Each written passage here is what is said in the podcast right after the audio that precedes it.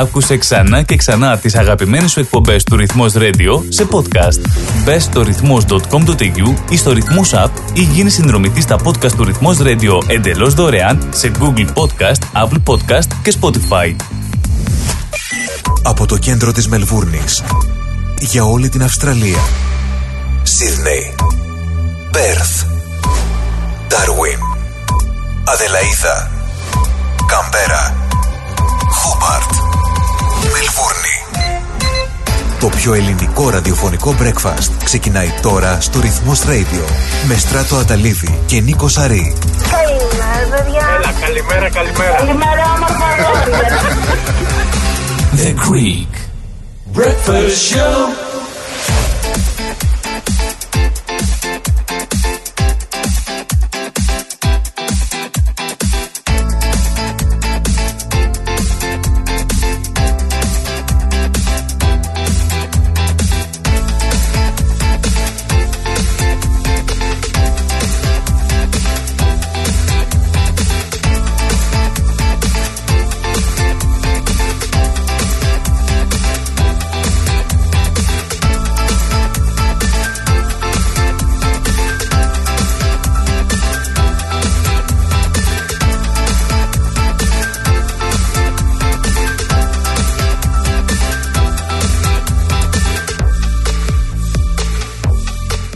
Καλημέρα, καλημέρα, καλημέρα. Και όταν η μέρα ξημερώνει και είμαστε γης, είναι πολύ καλή ημέρα. Γεια σας φίλοι μου λοιπόν, εδώ είμαστε άλλο ένα πρωινό, εδώ στην ε, πρωινή ζώνη του ρυθμού, στο Greek Breakfast Show λοιπόν. Θα πάμε παρέτσα μέχρι τις μία, να θυμίσω πίσω τα μικρόφωνα, Στράτος Οταλίδης και Νίκος Σαρής. Καλημέρα Βικτόρια, καλημέρα Μελβούρνη. Μια Μελβούρνη σήμερα θα έχει 20, άντε 21 βαθμουλάκια θερμοκρασία. Μουντός ο καιρός. Βροχοπτώσεις δεν βλέπω, αλλά δεν ξέρεις τι γίνεται. Καλημέρα σε όλους τους φίλους, σε όλες τις γωνίες Αυστραλίας, όπου υπάρχει ελληνισμός. Πολλές πολλές καλημέρες και στους αγαπημένους φίλους σε όλες τις γωνίες του πλανήτη, βασικά σε όλους τους ελληνόψυχους. Καλημέρα στην όμορφη πατρίδα μας Βεβαίως. Καλημέρα στην Ελλάδα μας. Η Αθήνα που θα έχει 12 βαθμούς σήμερα. Και η Θεσσαλονίκη μας θα έχει 11 Όλα τα νεάκια και σήμερα θα τα πούμε και εδώ Το τι γίνεται εδώ, το τι γίνεται στην πατρίδα Το τι γίνεται στο διεθνή χώρο. Μπλα μπλα μπλα μπλα μπλα μπλα. Θα το πούμε το πείμα κανονικά το δικό μας, όχι τι μας δίνουν ε, το πείμα να πούμε. Μην παρεξηγηθούμε.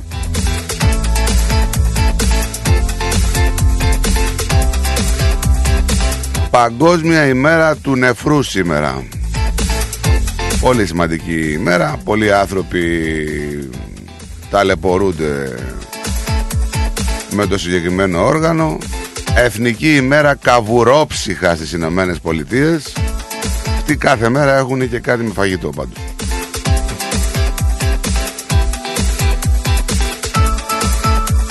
Θα ήθελα όμως να δω έτσι μια εθνική ημέρα στις Ηνωμένες Πολιτείες για τα θύματα ξέρω εγώ στο Ιράκ. Εθνική ημέρα στις Ηνωμένες Πολιτείες για τα θύματα στη Ιουκοσλαβία. Εθνική ημέρα στις Ηνωμένες Πολιτείες ε, για το Αφγανιστάν. Εθνική ημέρα στις Ηνωμένες Πολιτείες για το Βιετνάμ. Υπάρχουν τις ημέρες. Δεν ξέρω.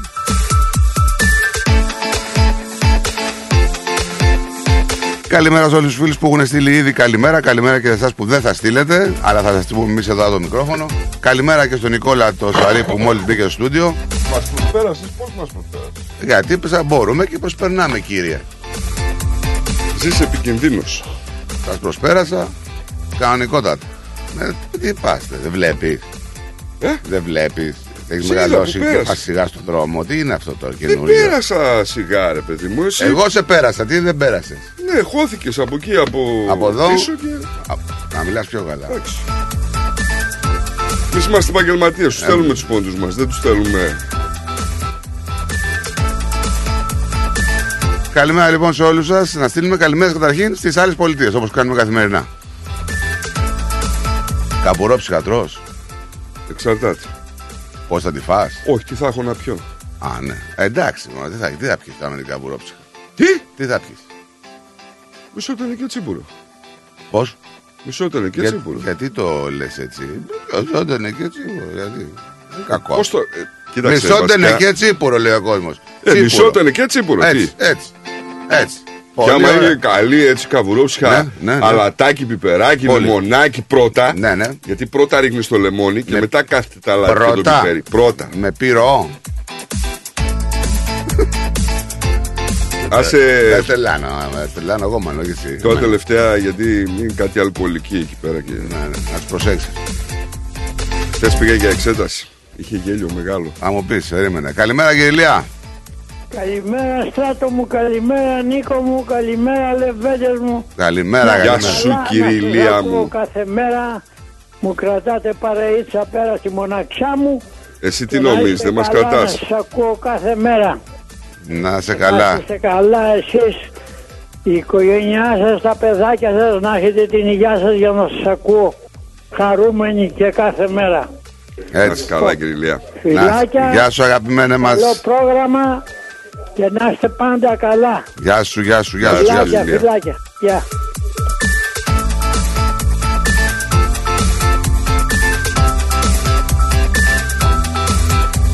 Λοιπόν, καλημέρα στην Αδελαίδα. Λίγα σύννεφα, Νίκο, η Αδελαίδα και 22 βαθμούς σήμερα. Στο Brisbane θα έχει βροχούλες και 29. Καλημέρα και εκεί.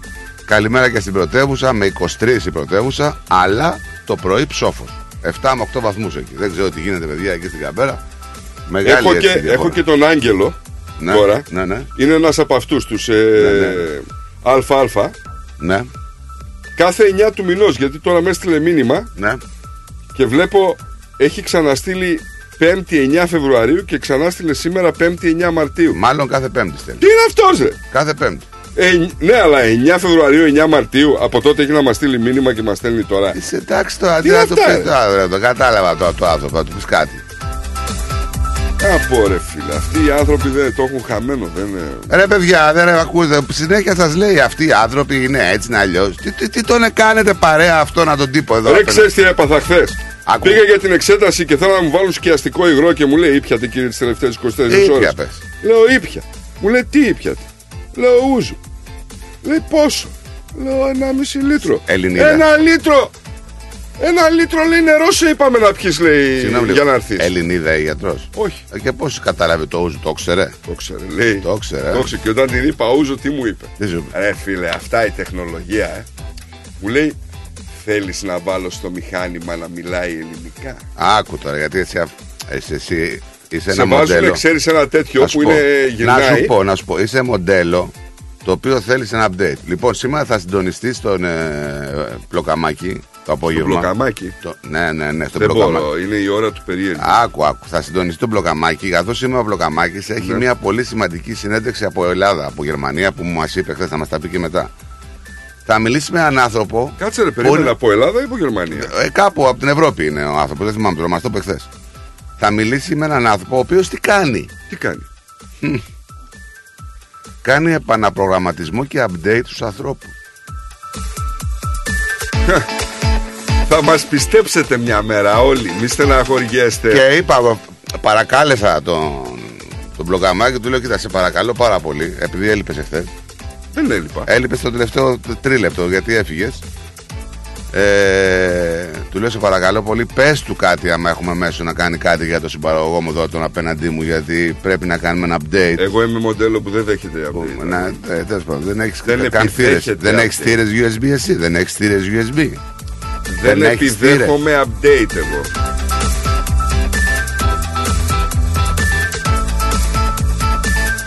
Λοιπόν, είπαμε καλημέρα στην Καμπέρα. 8 η Καμπέρα ξεκίνησε και θα φτάσει 23. Πολλές καλημέρες στου φίλους. Ναι, Καλημέρα, μόνο στον... για Sydney μιλές. Ε, καλημέρα στο Δαρβίνο. Το Darwin. 31 σήμερα. Καλημέρα και στο Χόμπαρ 18. Στο Πέρθ 27 με λίγα σύννεφα και στο Σίδνεϊ ήλιος. Ρε, άστο Σίδνεϊ σου λέω, ρε. Το έχεις κάψει το Σίδνεϊ. ήλιος, σου λέω. ναι. 28. Θα στείλει ο Παπατζής κανένα μήνυμα τώρα και θα σε λέει γίνεται χαμός εκεί. Ε, όχι, ρε φίλε. Ε, όχι.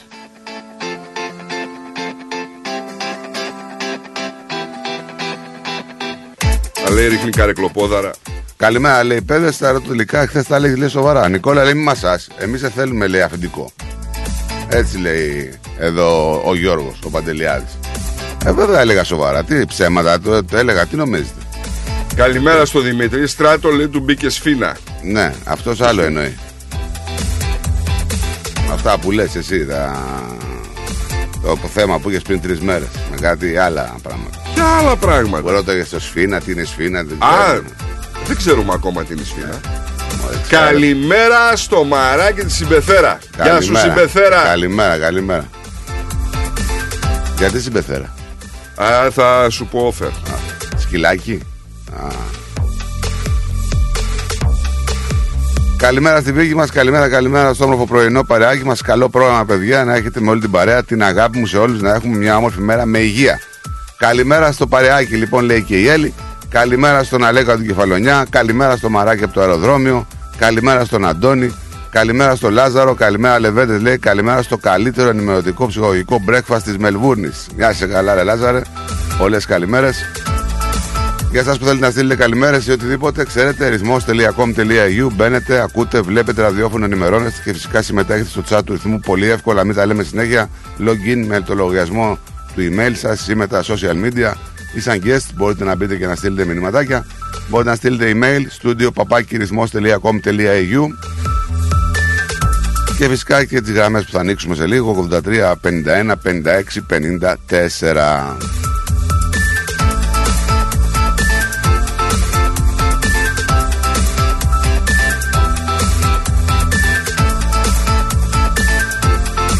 Παγκόσμια ημέρα νεφρού το είπες; Βεβαίως Λίγο Μα, ακόμα σημαντική. άμα Σημαντική. ανέβουν τα επιτόκια θα μείνουμε χωρίς νεφρά; Σημαντική ημέρα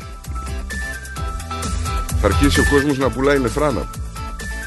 Σταματήστε, μην τα κάνετε τα πράγματα τραγικά. Εν Μην τα σεβαστία κάνετε. 40 μαρτύρων Αγίου Μάρτυρος Ουρπασιανού Αγίου Κεσαρίου Μαρτύρων Πάπου και Μάμης Πατρός και Μητρός μετά των δύο αυτών τέκνων Οσίου Πασιανού Επισκόπου Βαρκελόνης της Ισπανίας Αγίου Κωνσταντίνου της Κορνουάλης Οσίου Βιτάλη από τη Σικελία Ναι. Αγίου Δομήνικου Σάβιο προστάτη των παιδικών χοροδιών και των νεαρών εγκληματιών Όπα Των νεαρών εγκληματιών Ναι. Είναι, που- δηλαδή προστατεύει τους νεαρούς εγκληματίες Δεν είναι. Τώρα αυτό είναι πολύ πνευματικό. Δεν μπορεί να το πιάσει τώρα. εσύ. Δεν μπορεί να το πιάσει. Είναι πνευματικό τώρα αυτό. Προσπαθεί να τους σώσει την ψυχή, για να μην μπουν σε λάθος δρόμο. Δεν το Και καταλαβαίνει. γιατί να μην τους προστατεύει δηλαδή Δεν το όταν καταλαβαίνω. πάνε και γκουρλώνουν Δεν το καταλαβαίνεις. Τώρα εσύ, αυτό είναι ψηλά γράμματα. Είναι πνευματικά τώρα αυτά. Γιατί δεν μπορεί, ρε να- φίλε, μπορεί να πηγαίνει να γκουρλώνει τίποτα. Μπορεί να υπάρχει και προστάτευση των δολοφόνων. Δεν σημαίνει ότι προστατεύει τους δολοφόνους για να δολοφονούν. Τους προστατεύει είναι στην ψυχή που τους προστατεύει. Δηλαδή να κάνουν κάτι ώστε να. Προστάτη λέει, δεν λέει σωτήρα. Ναι, προστάτη. Προστατεύει την ψυχή του. Δεν είναι. Τους προστατεύει. Μην τα παραποιείς όλα. Εγώ παραποιώ. Ναι. Τι παιδικές χοροδίες πώς τις προστατεύει δηλαδή, τις παραφωνίες; Βεβαίως. Έχεις δει εσύ παιδική χοροδία Άγιο; Έχεις δει; Κάνε μια προσευχή εσύ στην Αγία Φραγκίσκη τώρα. Τι είναι η Αγία Φραγκίσκη; Είναι προστάτηδα των οδηγών αυτοκινήτων. Αυτή είναι Η δικιά σου. προσπέραση που έκανε σήμερα Αυτή για την είναι- Αγία Φραγκίσκη ήταν. Αυτή είναι δικιά σου. Αγίου Πασιανού Επισκόπου Βακελόνη, Μπαρσελόνα. Ναι. Λοιπόν, να πάμε στο σήμερα να δούμε τα σημαντικά γεγονότα. Το 1500 ο Πορτογάλος εξερευνητής Πέδρο Κορμπράλ με 13 πλοία αφήνει τη Λισαβόνα για τις Ινδίες. Στο ταξίδι του αυτό τι ανακαλύπτει; Τι; Τη Βραζιλία. Ο Ναπολέον Βοναπάρτης Καλώς το τον. 1796 Καλώς το σου λέω. Άκου τώρα. Πάει και παντρεύεται την Ιωσήφίνα που είχε μείνει χείρα από τον υποκόμη Μποαγνέ. Το 1824 αρχίζει ο πρώτος εμφύλιος πόλεμος μεταξύ των επαναστατημένων Για ξαναπες Ελλήνων το αυτό τώρα που παντρεύτηκε τη χείρα. του υποκόμη του Μποαγνέ. Ο Ναπολέον πήγε με την υποκόμισα. Πήρε τη χείρα. Ε, Έμεινε από τι πέθανε αυτός, ξέρουμε. Υποκόμισα, δηλαδή Όχι. ήταν Ναι, ναι. κάτω από τον κόμι. Ναι, δεν ήταν όχι. ανθιποκόμισα. Ναι, δεν είναι και το υποκόμισα, είναι και άλλη. Σημαίνει και άλλη λέξη, έτσι. Να, να πούμε. Ναι, αλλά δεν είναι με γιώτα, είναι με ύψιλο. Ναι, ρε παιδί μου, για να μην μπερδευτεί κάποιος. Γιατί εδώ στην Αυστραλία μα δεν μιλάνε και όλοι πολύ κατά ελληνικά. Το 1824 Κα- Είναι, είμαστε σίγουροι ότι αυτός ο υποκόμις πέθανε από φυσικά αίτια; Ε, ο Βρωμάει, Ναπολέον, βρωμάει, ξέρει. δουλειά. Λες να Ε, λιγουρευόταν κα- τη Ζωζεφίνη. Τώρα πώς δηλαδή, κάτσε. Ε, δηλαδή. σατάνα. Ε, σατάνα. Δεν πήγε το μυαλό μου Ναι, καθόλου. Τώρα, Παναπολέον. Λες να είχαν εξωσυζυγική Ε, σχέση. Δεν χρειάζεται. Αυτή Και είναι- ξαφνικά αυτός βρέθηκε νεκρός ας πούμε. Αυτός έλεγε, μ' αρέσει αυτή η γυναίκα του υποκόμη.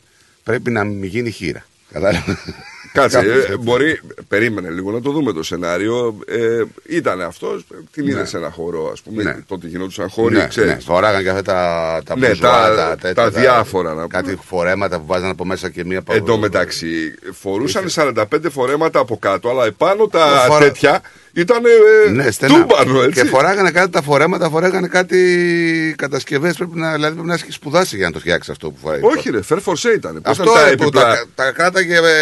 Ε, ε, ε, Τα θυμάσαι τα στρογγυλά. έπιπλα, τα Fair Force; Ναι.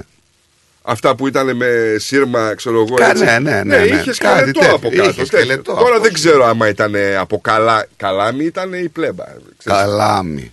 Ήταν οι, οι φτηνιάριδες, οι άλλοι το κάνανε σίδερο. Με καλάμι. ε. Ναι. Και μάλλον την είδε εκεί, λέει. Ποιος είναι αυτός, λέει. που Την σε είδε φέρε εδώ;» τη Ζωζεφίνα, δεν την Ναι, είδε. Γιατί την την, είδε. την είχε δύο Ναπολέον πολύ καιρό. Την είδε, Ναι, λέει, ναι. ποιος είναι αυτός που έχεις μαζί σου; Λέει, ο άντρας μου. Είσαι παντρεμένη. Λέει, ναι, όχι για πολύ. Τι σου λέω εγώ, κατάλαβε. Κάπως έτσι έγινε. λοιπόν, το 1824 και αυτό Τι είναι όνειρο σοβαρό. είδες, δηλαδή. Κάτσε μωρέ Τι τώρα. όνειρο- Τι όνειρο είδες Τώρα θα την έφαγες στη ρουκέτα. Ξέρεις τα σε έλεγα. Κάτσε μωρέ. Μαλάκα τώρα να πούμε. Τι όνειρο είδες τώρα τελευταία; Α, είδα κάτι προβατάκια στον ουρανό. Θανατικό θα Θάνατος. σε βρει. 1824 αρχίζει ο πρώτος εμφύλιος πόλεμος μεταξύ των επαναστατημένων Ελλήνων. Πρόσεξε τώρα. Ναι. 1824 έτσι. Το 1821 είχαμε μάχη για την απελευθέρωση. Με το απελευθερωθήκανε, Φοβερό. άιντε έναν εμφύλιο έτσι Ναι, να ναι. έχουμε να παίρνουμε. 1867 τι γίνεται; Πρέπει να ρωτήσω τώρα, ε, τι γίνεται, ε, τι γίνεται; Οι Ηνωμένες Πολιτείες Ναι, αγοράζουν από τη Ρωσία ναι. την Αλάσκα Πόσα, ένα, δύο δολάρια, τρία, 7 εκατομμύρια 200.000 δολάρια. Είδες. Ήταν υποτιμημένο όμως. Είχαν πληθωρισμό τότε. Ήταν πληθωριστικό το χρήμα, κατάλαβες. Ναι. Το 1900 στη Γερμανία οι γυναίκες υποβάλλουν υπόμνημα στη Reichstag προκειμένου να τους επιτραπεί να δώσουν και εκείνες εισιτήριες πανεπιστημιακές εξετάσεις. Το 1908 ιδρύεται η Ίντερ Μιλάνου Καλή. από διαφωνούντα μέλη της Μίλαν. Είδες.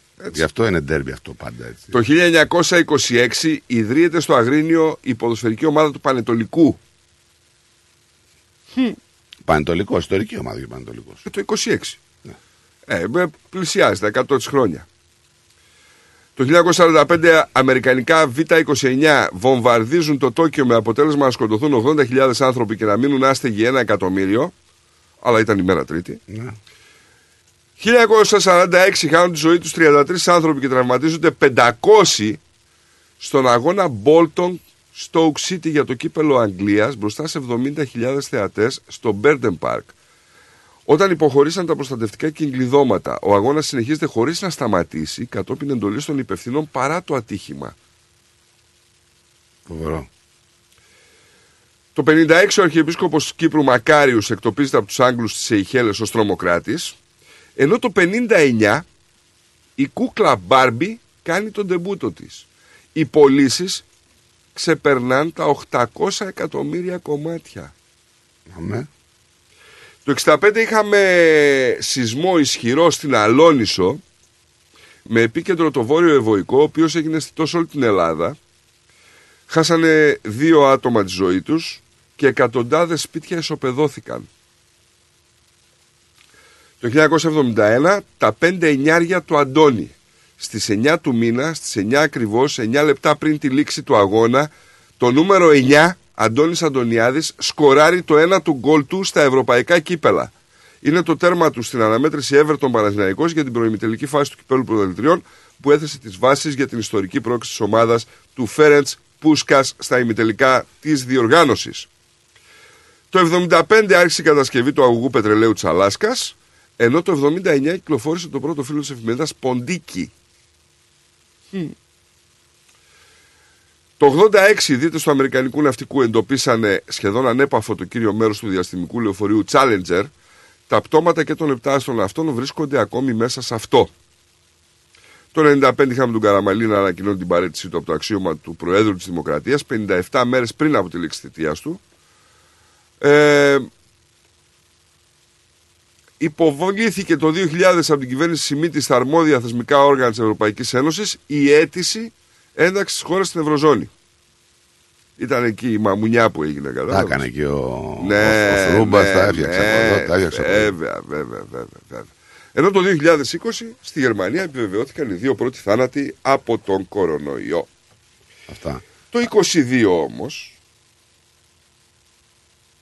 πρόσεξε τώρα, ρωσική αεροπορική επιδρομή καταστρέφει ένα μεευτήριο και ένα νοσοκομείο για παιδιά στη Μαριούπολη της Ουκρανίας. Καινούριο αυτό.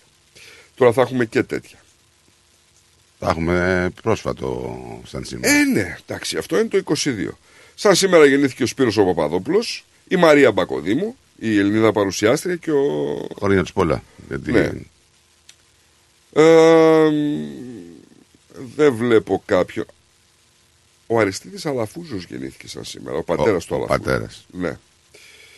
Ενώ από το μάτιο του το κόσμο έφυγαν ο Τίμο, ο οποίος ήταν κόμις του Βέτιν, Ναι. Ποιανού.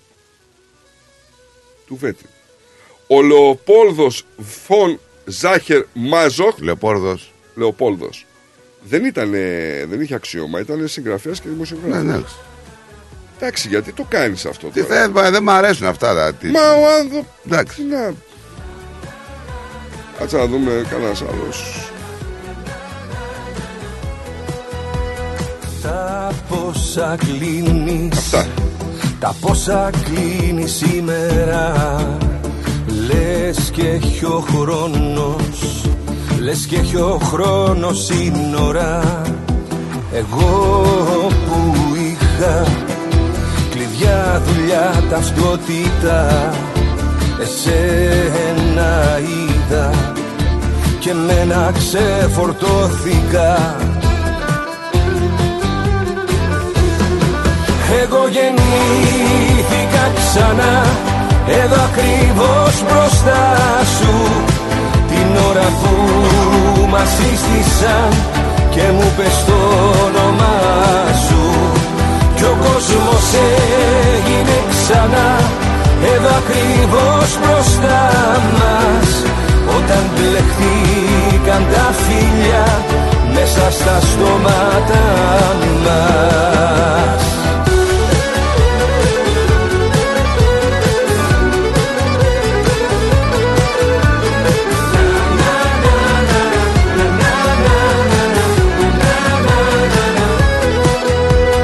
Δεν έχει ο χρόνος Δεν έχει ο χρόνος μέτρημα Τα πάνω κάτω. Φυσά και φέρνει εύκολα. Για πάντα μόνος Για πάντα μόνος έλεγα. Και τώρα λιώνω. Στα μάτια σου τα πέλαγα. Εγώ γεννήθηκα ξανά. Εδώ ακριβώς μπροστά σου. Την ώρα που μας σύστησαν Και μου πες το όνομά σου. Κι ο κόσμος έγινε ξανά Εδώ ακριβώς μπροστά μας. Όταν μπλεχτήκαν τα φίλια Μέσα στα στόματα μας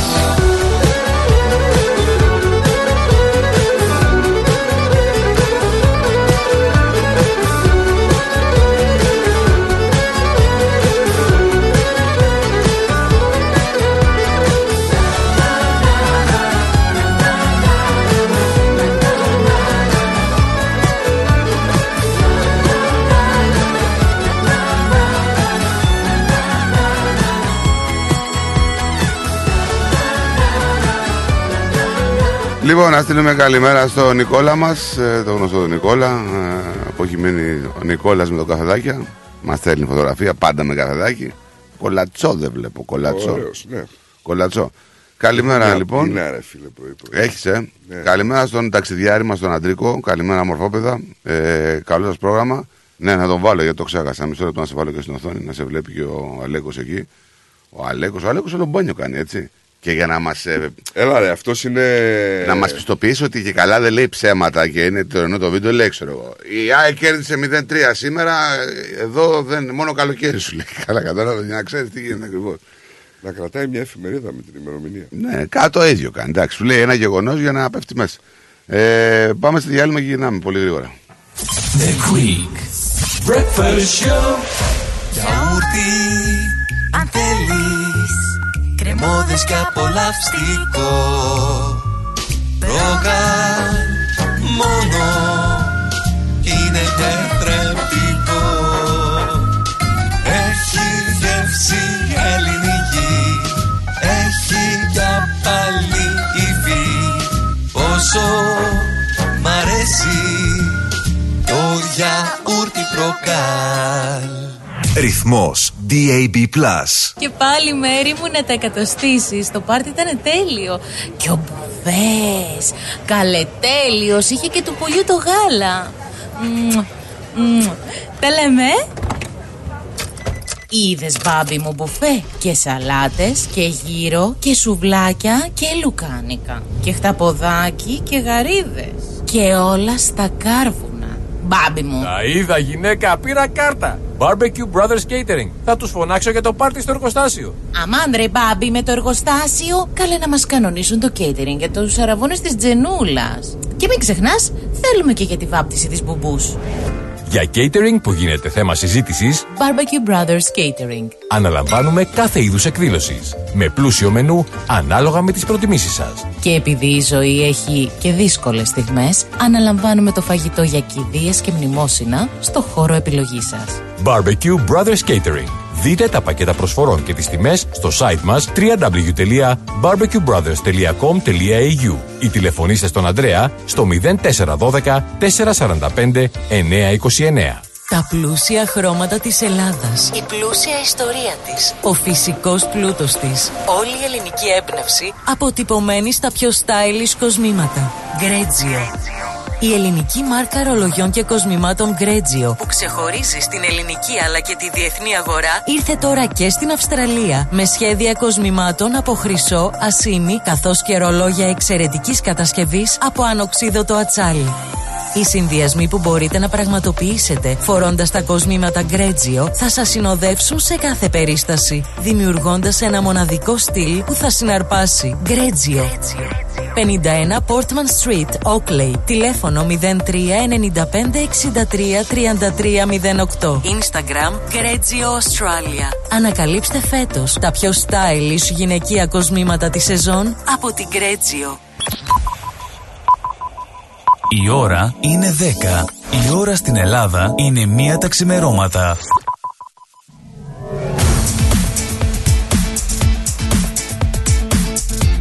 Στη Μελβούνι ακούς ρυθμό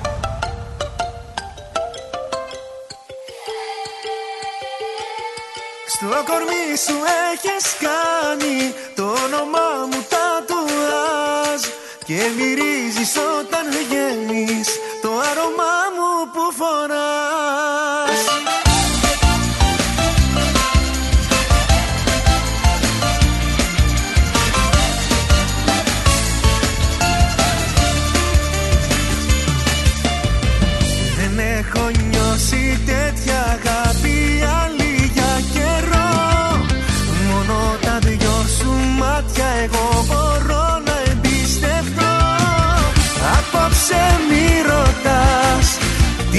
συμβεί με μας Εγώ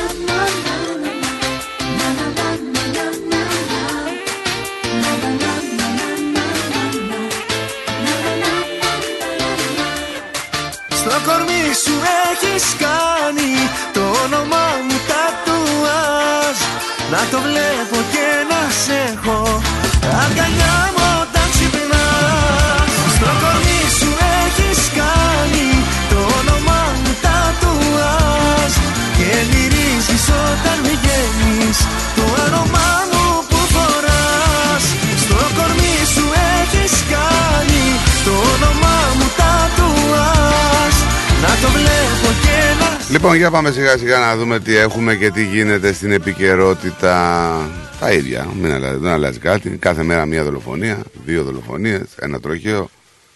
Και έτσι πηγαίνουν ε, οι ειδήσεις σε καθημερινή βάση. Ειδήσεις καλές δεν υπάρχουν.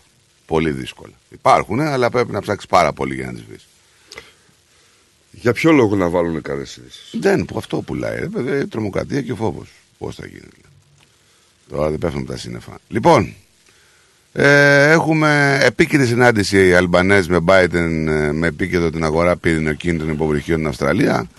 Ε, ο Πρωθυπουργός δήλωσε πως θα συναντηθεί εντός των ημερών τις επόμενες ημέρες με τον πρόεδρο Τζον Biden στις Ηνωμένες Πολιτείες, όπου αναμένεται να αποκαλυφθεί η γιγάντια, λέει, αυτό με φοβίζει, η γιγάντια σύμβαση για την αγορά πυρηνοκίνητων υποβρυχίων προοριζόμενων για το πολεμικό ναυτικό της χώρας της Οκεανίας. Θα συναντηθώ, λέει, ο- με τον πρόεδρο Biden.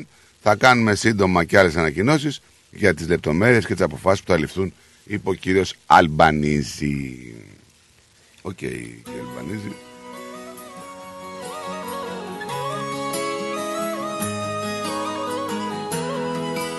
Είχαμε μια περίεργη είδηση πραγματικά περίεργη. Από φωτιά και ωραία όμως ταυτόχρονα καθώς είχαμε ένα βουλευτή της Βικτόρια να κάνει πρόταση γάμου μέσα στο κοινοβούλιο. Όχι.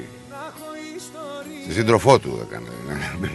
Γιατί- γιατί είδαμε και άλλη πρόταση γάμου όταν ήταν το δημοψήφισμα το ναι ή όχι. Βλέπει πώ σε κοίταξα, έτσι. να συναντήσω πρόσωπο. Ο πολιτιακός βουλευτής λοιπόν των εργατικών, ο Νάθαν Λάμπερτ, έκανε πρόταση γάμου στη σύντροφό του, Νόα Ήλιτς, και του είπε ναι. Μέσα στο κοινοβούλιο όλα αυτά, έτσι. να μην κοιμάμαι Και περίπτωση υπάρχει Νέο ηλεκτροσόκ με αυξήσεις τουλάχιστον 20% στο ρεύμα. να φίλεσαι με κάποιον Το 20% δεν είναι λίγο έτσι όπως το λένε, 20%. Βάλουμε 20%. Σε ταινίες θέλω να δακρύσω Αύξηση. Ε, ναι. Μετά την άνοδο του 18,3 κατά μέσο όρο που είχαμε το 2022, αναμένεται πλέον φέτος κατά τουλάχιστον άλλα 20%. Και τα 250 γιατί τα δίνουν. Κατάλαβες. Πολλά νοικοκυριά και επιχειρήσεις έχουν πάντως ήδη γονατίσει αφού το κόστος ζωής, να πούμε, παραμένει στα ύψη. Τα λέγαμε για χθες, ο πληθωρισμός, μπλα μπλα μπλα, τα επιτόκια. Να ξαναγυρίσω ποτέ Χρειάζεται να λέμε και ε, ναι, για τα ίδια. Ξέρετε.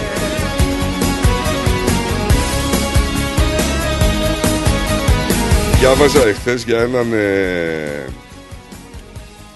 ε, τον πήραν τηλέφωνο στη δουλειά ρε παιδί μου να του πούνε ότι κέρδισε 20 εκατομμύρια δολάρια. Αυτός που λέγαμε που... Όχι, άλλος. άλλος, άλλος. Κέρδισε 20 εκατομμύρια δολάρια. Ναι. Εδώ είναι προς το Sunshine.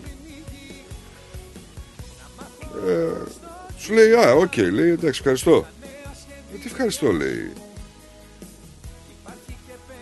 Αφού κέρδισε 20 εκατομμύρια δολάρια, συγγνώμη, γελάω. αλλά Ναι. Το βρήκες με την πρώτη. λοιπόν.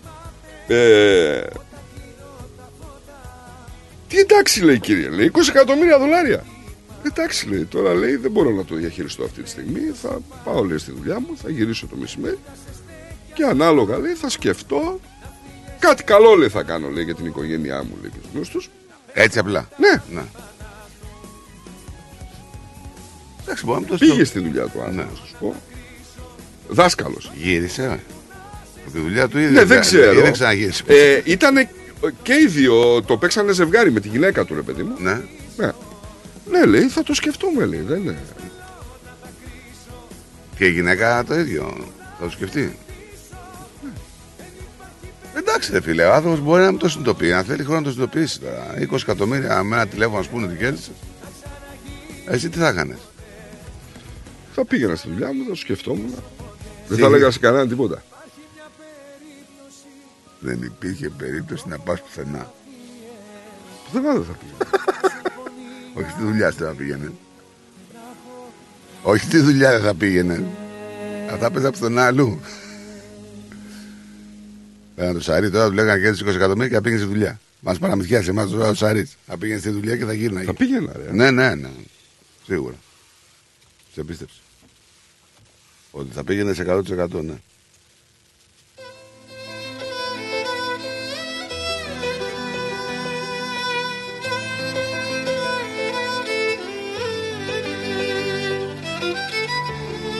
Λοιπόν, είχαμε μία θανατηφόρα επίθεση εντός μιας οικίας στο Ρέζεβορ όπως έχει γίνει γνωστό, οι υπηρεσίες έκτακτης ανάγκης κλήθηκαν σε κατοικία εκεί γύρω στις 8 η ώρα χθες το πρωί μετά από αναφορές για επίθεση με χμηρό όπλο αντικείμενο. Ήταν αυτός που χτύπησε τη μάνα του και τον αδερφό του. Μπράβο, ένας 29χρονο άντρας λοιπόν πέθανε επί τόπου και μια 65χρονη γυναίκα μεταφέρθηκε στο Royal Melbourne Hospital με πολύ σοβαρά τραύματα.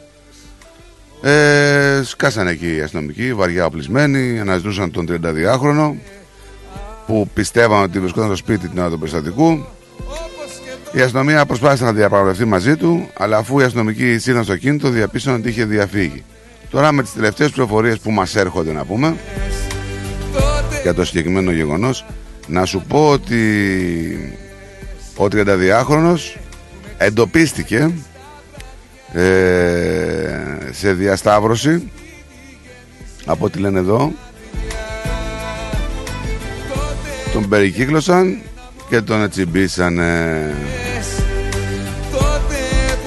σε μια πολυσύγναστη διασταύρωση στο Πρέστον ε, τον πιάσανε Αυτά είναι. Έχουμε τα, βι- τη Βικτόρια εδώ τα, τα νοσοκομεία να έχουμε ένα θεματάκι. Τι θεματάκι έχουμε; Η Ανατολική Υπηρεσία της Βικτόριας, υγείας πάντα έτσι, επλήγει από διακοπή πληροφορικής. Αυτός ο κίτρινος συναγερμός εχθές το ψιλοένιωσα, να σου πω την αλήθεια. Λοιπόν, από, από διακοπή πληροφορικής με αποτέλεσμα να επηρεαστούν ορισμένα συστήματα σε νοσοκομεία σε όλη τη Μελβούρνη. Να πούμε ότι τα συστήματα είναι εκτός λειτουργίας στο Box Hill Hospital, στο Anglis Hospital, αναγκάζοντας ε, τους διαχειριστές ε, να εκδώσουν μια δήλωση περί έκτακτης ανάγκης με κίτρινο κωδικό. Να πούμε ότι από ό,τι έχουμε πληροφορίες, το ζήτημα λέει έχει προκληθεί από μια κρίσιμη διακοπή του διακόπτη πυρήνα, στην οποία εργαζόμαστε επί του παρόνος, ε, πα- παρόντος για να το διορθώσουμε, ανέφερε η Eastern Health σε δήλωσή της. Εξαρτόμαστε τελικά από την τεχνολογία και ας μην το παραδεχόμαστε. Ε, τώρα δεν με συγχωρείς τώρα, τα νοσοκομεία για αυτά Εγώ που σε πλέον είναι συγχωρώ. όλα έτσι δουλεύουν μέσω πληροφορικής δεν είναι όπως παλιά. Τώρα μπαίνεις μέσα και υπάρχουν τα πάντα καταγεγραμμένα μέσα στα κομπιούτερ. Και φορητά και μη φορητά. Μπαίνεις εκεί, σου λέει στοιχεία, μπαμ μπαμ, από πληκτρολογία σου βγάζει το φάκελο επί τόπου. Και όχι Ξέρει τι μόνο, φα- είναι, είναι τα ιατρικά απόρριτα αυτά που λέμε, ρε παιδί μου, ότι εντάξει, είναι. Βοηθάει όμως αυτό έτσι, γιατί ξέρει ανά πάσα Σοβαρά στιγμή- μιλάς τώρα. στιγμή ο γιατρός. Σοβαρά μιλάς τώρα. Εγώ Εχθές ξέχασα να πάρω. Γιατί έπρεπε να έχω τις αιματολογικές μου εξετάσεις τελευταίες μαζί σε αυτή την εξέταση. Τις είχαν αυτοί, θα τις βρήκανε μέσω Και λέω, συστήματος. άλλο, ξέχασα, λέω. Ήταν το χαρτί, λέω, καρφιτσωμένο από πίσω, αλλά λέω, εντάξει, δεν πειράζει και δεν το πήρα. Α, μου λέει, δεν υπάρχει πρόβλημα. Λέει, μισό λεπτό, περίμενε, τάκ, τάκ. Είδες. Κατευθείαν. Σου λέω, είχε γέλιο εχθές, έτσι. Μου λέει, σου είπαμε να πιεις, λέει, ένα λίτρο νερό, όχι ένα λίτρο ουζ. Τελικά στην κάνει εξέταση.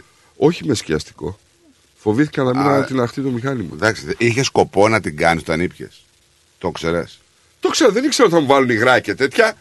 Πού να ξέρω εγώ; Και τι είσαι να σου βάλουν υγρά, φρένα; Τι να σου πω. Τι ρε. είναι αυτό, ρε φίλε τώρα; Τι γράλη θα σου βάλουν. Να είσαι- Σκιαστικό υγρό. Ξέρω εγώ τώρα τι είναι το Ε, σκιαστικό πας για- υγρό. Συγγνώμη, πας για σερί σου βάζουν υγρά, σου αλλάζουν τα κάκια τέτοια πάμε. Ναι, κάπως έτσι. Καλά θέλω. Σου λέω. Πλοκαμάκι, αναβάθμιση οπωσδήποτε. Δεν, το συζητάμε. Δεν παίρνει. Εγώ δεν παίρνω αναβάθμιση. Παίρνει.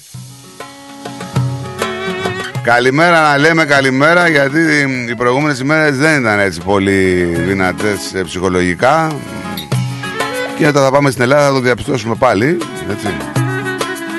Με αυτό που είμαι συγκλονισμένος να σου πω είναι με την κοπέλα ρε Νίκο Με την κοπέλα εκεί που δεν ξέρουμε τι έχει γίνει γιατί από ό,τι λένε οι πληροφορίες δεν έχει βρεθεί κανένα έγνος από την αγνοούμενη Εριέτα. Το DNA των συγγενών της δεν έχει αντιστοιχηθεί ακόμα. Και πίστεψα τα λόγια σου ένα-ένα Η 20χρονη λέει φαίνεται να ήταν στο δεύτερο βαγόνι. Υπάρχουν εκτιμήσεις ότι μπορεί να ξαηλώθηκε η σωρός της λόγω υψηλών θερμοκρασιών. Να σου πω κάτι. Εχθές βγήκε ένας ε, άνθρωπος ο οποίος ήταν. ε, ε, δεν ξέρω αν. Όχι βιολόγος, ήταν κάτι ένα τέτοιο πράγμα ναι, ναι, ναι. που είναι ο δεύτερος πιο ειδικός στην Ελλάδα. Έτσι. Σε τι πράγμα. Ε, Τι σε κάνει; DNA και σε τέτοια. Ναι, οκ. Ε, κάτι μικρομοριακή, κάτι τέτοια. Ναι. Και λέει, παιδιά λέει, συγγνώμη λέει, αλλά εγώ λέει, δεν μπορώ να τα πιστέψω αυτά τα πράγματα. Με συγχωρείτε λέει κιόλας. Τι δεν μπορεί να πιστέψεις δηλαδή; Εγώ λέει, δεν μπορώ να πιστέψω λέει, ότι σε τρεις μέρες έχουν βρει DNA, διαπιστώσαν ποιος είναι ποιος και οτιδήποτε. Εδώ Ναι. λέει, μιλάμε λέει, για κάρβουνα. Ναι, ναι. Όταν ένας άνθρωπος λέει είναι απαθρακωμένο, το DNA του λέει δεν μπορεί να βρεθεί σε τρεις μέρες. Εντάξει, μπορεί να μην πάω. Και μάλιστα λέει σε τέτοια ποσότητα ανθρώπων. Το θέμα είναι ότι έγινε μεγάλη επιχείρηση, ανέβηκε ολόκληρο κλιμάκιο από την Αθήνα για να μπορέσουν να γίνουν αυτά γρήγορα. Γιατί υπήρχαν οι συγγενείς έξω από τα νοσοκομεία και περιμέναν να κάνουν την ταυτοποίηση. Σε αυτό το κομμάτι τα πήγαν, τα πήγαν καλά, δηλαδή, στο θέμα ότι ταυτοποιήθηκαν γρήγορα τα θύματα. Έγινε πολύ γρήγορα λέει, ταυτοποίηση με το DNA των θυμάτων. Τώρα, άμα είδες τις εικόνες από τα τρένα που τα έχουν μεταφέρει σε μια άλλη περιοχή, δεν ξέρω αν είδες, έδειξε το τρένο που έχει πάρει φωτιά. Ε, δεν μπορεί να βγει τίποτα από εκεί μέσα. Αυτό όχι είπε DNA. ο άνθρωπος. Αυτό είπε ο άνθρωπος. Λέει απλά διαπιστώσανε ότι είναι αυτοί οι αγνοούμενοι. Όχι λέει ότι έχει γίνει ταυτοσιμότητα σε DNA και τέτοια ποιος είναι ποιος. Ναι. Για όνομα του Θεού λέει παιδιά, λέει οι θερμοκρασίες που μας είπαν ότι αναπτύχθηκαν και το δέχομαι λέει, δεν έχω κανένα λόγο να το κάνω. Ο άνθρωπος δεν βγήκε να πει το στραβό του και το κοντό του. Ναι. Επιστημονικά είπε ότι παιδιά λέει, δεν γίνεται λέει αυτό το πράγμα που λέτε. Δεν γίνεται. Το να σου φέρουν λέει έναν ιστό, εντάξει, ένα γενετικό υλικό λέει, μπορείς να διαπιστώσεις σε μία Ωραία, μέρα. Μια τρίχα, ένα. Ναι, κάτι Ε, μπορείς, οτιδήποτε μπορείς. μπορείς. Αλλά όταν σου φέρνουν λέει, ένα κομμάτι κάρβουνο, είναι πολύ δύσκολο λέει, να προσδιορίσουμε το DNA. Εντάξει. Δεν τώρα, είναι. ε, Το κάνανε είναι αυτό που λένε τα, θ- οι συγγενείς των θυμάτων μέσω των δικηγόρων τους. Αμφισβητούν το ποιος είναι ποιος μες στο φέρετρο. Και είναι μακάβριο με να το λέμε, αλλά Να πούμε ότι εδώ υπάρχει ένα θεματάκι. Δεν έχει ξεκαθαριστεί αν τους έχουν υποχρεώσει να μην ανοίξουν τα φέρετρα. ναι. Ή αν έχουν. ε, ε, αυτό απαγορεύεται κανονικά. Νομοθετικά δεν υπάρχει κάτι τέτοιο. Δεν μπορούν να απαγορεύεται να πούν στο συγγενή μην ανοίξει το φέρετρο. Σε, κα- σε ό,τι κατάσταση και αν είναι. Ε, Και όπως μου λέει άνθρωπος εδώ πέρα από την Ελλάδα τώρα, εννοείται λέει ότι δεν έγινε ταυτοποίηση, απλά τους δηλώσαν. Δηλαδή δηλώσαν, πιστοποίησαν ότι είναι αυτοί. Παιδιά, αυτό τώρα μπορεί πολύ εύκολα να το βρεις. Και αλίμονο, ας πούμε, και τι να βάλεις μες στο φέρετρο. Δεν είναι. Τώρα από ένα μέλος, από ένα χέρι, από ένα πόδι, μπορείς να κάνεις αυτοποίηση, μια τρίχα, οτιδήποτε μείνει, ρε παιδί. Βρε μου. σύμφωνοι, έτσι είναι, όπως το λες.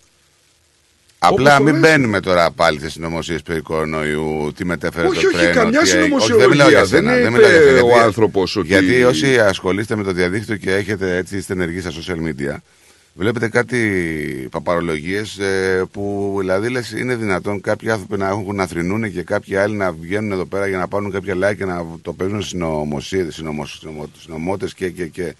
Δηλαδή, τι μετέφερε το τρένο, γιατί δεν μας λένε τι είχε το εμπορικό, γιατί δεν μας κάνουν το ένα. Δηλαδή, ή Μάρτον, εντάξει, χαλαρώστε λίγο. Εντάξει, μην ψάχνετε παντού συνωμοσίε. Εδώ έχουν βγει οι διάλογοι, βγαίνουν σιγά σιγά του σταθμάρχη με τον. Αυτό πώς λέγεται, της, το- τον υπεύθυνο της κυκλοφορίας των τρένων στην Αθήνα, που είναι σοκαριστική. Ο άνθρωπος δηλαδή είχε πάρει χαμπάρι τι είχε γίνει και έλεγε ψέματα. Αλλά επειδή έβλεπα τα δελτία ειδήσεων εχθές όλα και ειδικά κάποια δελτία που είναι φιλοκομματικά και φιλοκυβερνητικά, ρε φίλε, δύο ώρες στοχοποίηση στο σταθμάρχη. Οκ, ξέρουμε ότι έκανε αυτό το λάθος. Εγκληματικότατο. Το ξέρουμε. Δεν περιμένουμε τους διαλόγους να καταλάβουμε δηλαδή ότι δεν, ότι δεν το έκανε ή το έκανε. Το ξέρουμε. Να το σου έχει- πω κάτι. Το έχει ομολογήσει κιόλας ο άνθρωπος. Αλλά συμφωνώ ότι έλεγε ψέματα κοινικά. Δηλαδή, τι πάει να πει έγινε τράκα. δεν το κατάλαβα. Απίστευτες ε, Ναι, γιατί δεν μπορούσαν να συνειδητοποιήσουν το Ψυχομυθίες. μέγεθος, έτσι. Δεν μπορούσαν προφανώς να Ναι, αλλά και εκεί συνειδητοποιήσουν το ακόμα μέγεθος. έλεγε ψέματα, καταλαβες. Έλεγε ψέματα. Αυτό είναι. Αλλά δεν είναι μόνο σταθμάρχης. Δηλαδή μην ε, τα φορτώσουμε όλο το πρόβλημα των σιδηρόδρομων στην Ελλάδα στον σταθμάρχη. Έτσι. Υπάρχουν άλλα θεματάκια πολύ πιο σοβαρά. Ε, σαφέστατα. ε, Τώρα δεν το Δηλαδή συζητάμε έβλεπα ότι- το διαφημιστικό σποτ του ΟΣΕ. Και παρα τον παρακολουθούσα γιατί το παρουσίαζε σε μια εκπομπή ο Λιάγκας, ο δημοσιογράφος. Εξοργισμένος για αυτός και καλά έκανε ο άνθρωπος γιατί όλο το σποτ από την αρχή ως το τέλος άμα το δώσω να το δει σε βίντεο είναι ένα ψέμα. Είναι ένα ψέμα. Διαφημίζουν και καλά το δίκτυο σαν το πιο υπερσύγχρονο της Ευρώπης. Δείχνουν φωτογραφίες από ένα κέντρο Στην Ιταλία. ελέγχου το οποίο Ναι, ναι. Και λέει, «Α, δείξτε μας λέει το το, το, το, το, τον- τον πίνακα ελέγχου στη Θεσσαλονίκη. Το είδες αυτό; Είδα τον πίνακα που έγραφε πάνω, ας πούμε, ότι ήταν στην Ιταλία. Δεν ξέρω. Δεν ξέρω τώρα για ποιον ε, πίνακα αναφέρει στη Θεσσαλονίκη, αλλά να σου πω κάτι τώρα. Είναι, είναι λίγο αστείο να συζητάμε. Είτε είναι πίνακα στη Θεσσαλονίκη, είτε είναι στην Ιταλία, είτε είναι Δεν είναι οπουδήποτε. αστείο, Νίκο, Το να σου πω. θέμα είναι Να σου πω γιατί. ότι προσπαθούν να φορτώσουν επάνω σε έναν αποδιοπομπαίο τράγο, ο οποίος ναι, φταίει. Ναι, έχει την ευθύνη του. Αλλά το θέμα είναι ότι κάποιοι τον τοποθετήσαν εκεί. Κάποιοι και ακόμη και που τον τοποθετήσανε, δεν ανακαλύψαμε την Αμερική, παιδιά. Όλοι τοποθετούν κόσμο σε διάφορες θέσεις. Παιδιά, κοιτάξτε να δείτε κάτι. Τοποθετούν θέσεις. Υπάρχουν όμως και άνθρωποι, όπως είναι αυτό το παλικάρι που βγήκε και μίλησε ε, πραγματικά, δηλαδή μπρα- μπρα- μπράβο του ε, και τα είπε όπως έχει χωρίς να φοβάται να θα χάσει τη δουλειά του. Καταρχήν να πούμε ότι υπάρχουν απειλές, έτσι.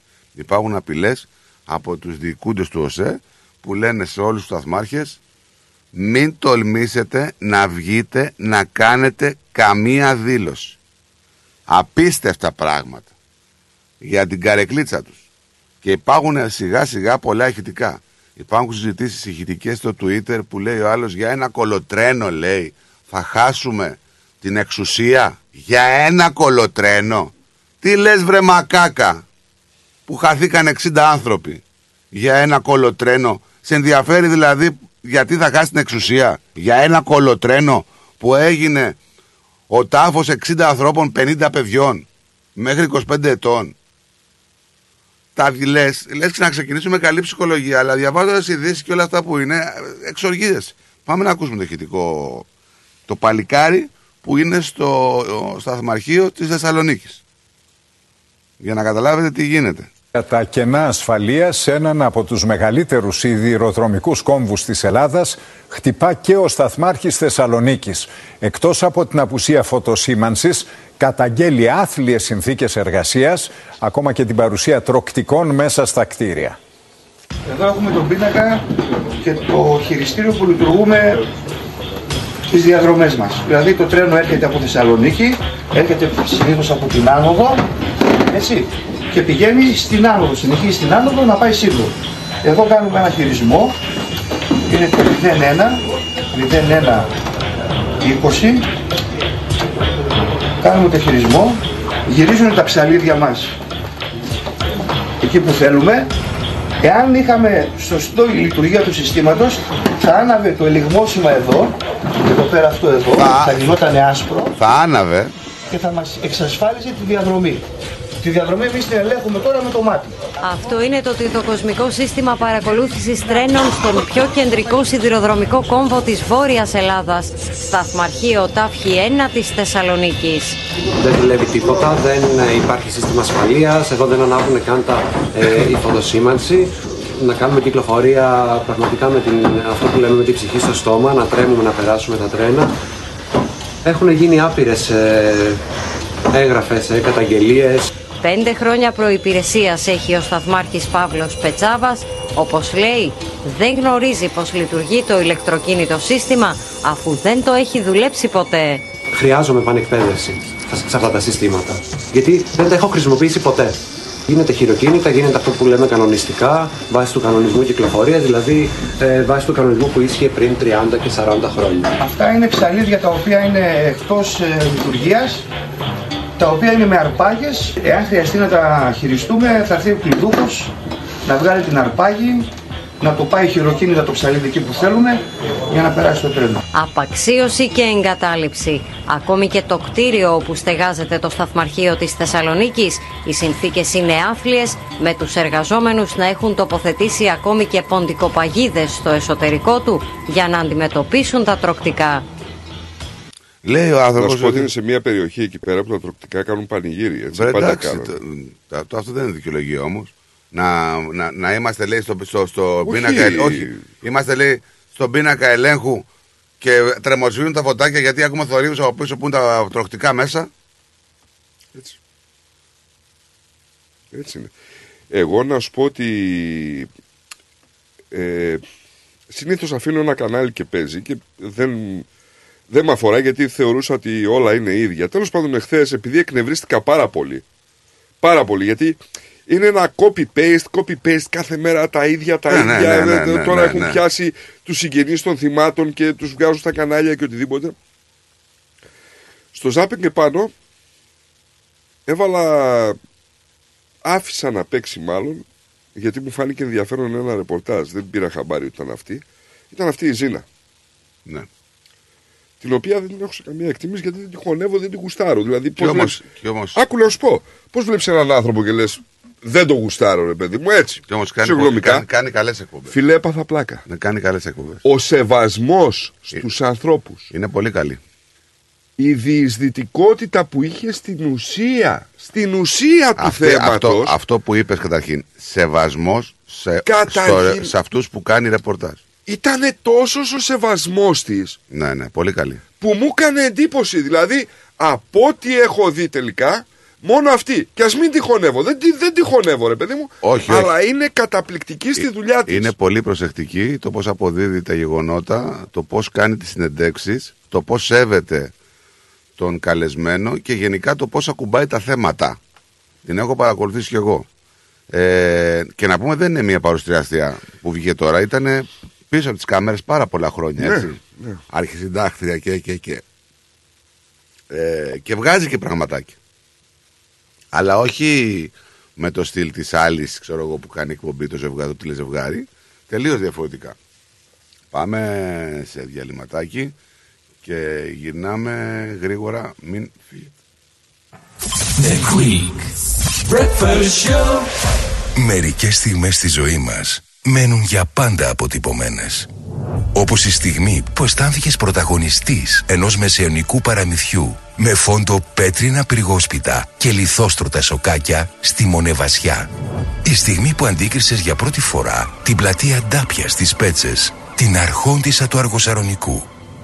Μια μοναδική ταξιδιωτική εμπειρία στο μυθικό νότο της Ελλάδας σε περιμένει. Κλείστε τώρα τη θέση σας για 21 ημέρες περιήγησης σε μοναδικούς προορισμούς, μαγευτικές παραλίες και αξιοθέατα της Πελοποννήσου. Σε υπερπολιτελή ξενοδοχεία με διατροφή όλα σε ένα μοναδικό πακέτο. Επισκεφτείτε το φύλλο pavlaxenia.com.au για να μάθετε περισσότερες πληροφορίες ή καλέστε στο 0411 729 404. Αναφέρετε το ρυθμός Radio και κερδίστε έκπτωση. Η προσφορά ισχύει μέχρι 25 Μαρτίου 2023. Φίλο pavlaxenia.com.au Ταξιδεύουμε την Ελλάδα. Δημιουργούμε συναρπαστικές στιγμές. Ρε φίλε, τι τυρί είναι αυτό που ψήνεις και μας έχεις σπάσει τη μύτη; Είναι το Ταλαγάνι Ήπειρος, το ελληνικό παραδοσιακό τυρί χάρας από 100% εγωπρόβιο γάλα και φρέσκο δυόσμο. Δοκίμασε. Πόρε φίλε, απίστευτο. Πλούσια γεύση, μαστιχωτό, πεντανόστιμο, είναι το κάτι άλλο. Δεν το συζητώ και μπορεί να το ψήσεις στη σχάρα, στο τηγάνι, στην τοσχέρα ή ακόμα και να το τρίψεις στα μακαρόνια. Τέλεια. Ταλαγάνι Ήπειρος. Ζητήστε το στα τέλη της γειτονιάς σας. Δοκιμάστε το τώρα. Eperos Talagani is a traditional Greek cheese that can be served in a variety of ways. Made from sheep and goat's milk with a hint of fresh mint, Talagani retains its full flavour and rich aromas, however you choose to enjoy it, be it pan fried, grilled, or grated over your favourite pasta dish. Find Eperos Talagani in your local deli today. Moss Property Consultants. Συμβουλευτική υπηρεσία διαχείρισης ακινήτων. Για να μην έχετε προβλήματα με την ενοικίαση και διαχείριση των ακινήτων σας, η πολυετής πείρα και ο επαγγελματισμός μας εξασφαλίζουν την αξιόπιστη και αποτελεσματική διαχείριση της ακίνητης περιουσίας σας. Αναλαμβάνουμε την επίβλεψη των ακινήτων σας, τη σύνταξη μισθωτικών συμβάσεων, την ίσπραξη των ενοικίων. Φροντίζουμε και διαφυλάσσουμε την ακίνητη περιουσία σας, διασφαλίζουμε τα συμφέροντά σας και διεκπεραιώνουμε με απόλυτη ασφάλεια τις συναλλαγές σας. Moss Property Consultants. Αναλαμβάνουμε εργοστάσια, γραφεία, καταστήματα, οικίες. Εξυπηρετούμε όλες τις περιοχές με υπευθυνότητα και επαγγελματισμό. Τηλέφωνο 9429 4800. 429 Bridge Road, Richmond. Moss Property Consultants. Αξιοπιστία Και ασφάλεια. Ό,τι παίζεις στην παροικία παίζεις στο κανάλι 31 κάθε Δευτέρα στις 6 το βράδυ. Καλησπέρα Μελβούρνη Extra Edition. Με τον Πλάτωνα Δενεζάκη. Μια τηλεοπτική εκπομπή γεμάτη ενημέρωση, συνεντεύξεις και δραστηριότητες γύρω από την ελληνική παροικία της Μελβούρνης και όχι μόνο. Καλησπέρα Μελβούρνη Extra Edition.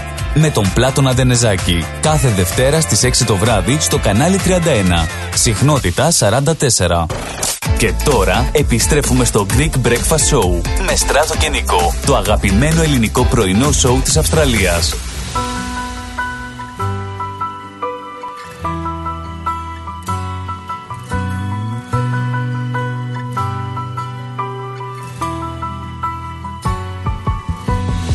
Φώτα σβηστά τα μάτια ανοιγμένα. Ποιες μοναξιές να κάψω για σένα. Σκέψεις τρελές τα έχω χαμένα.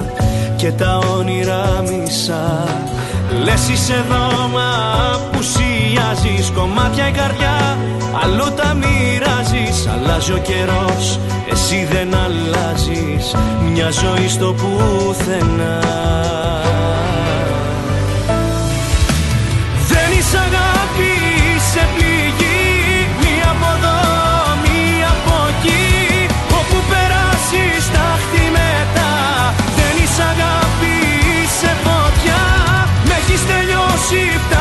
φτάνει ως εδώ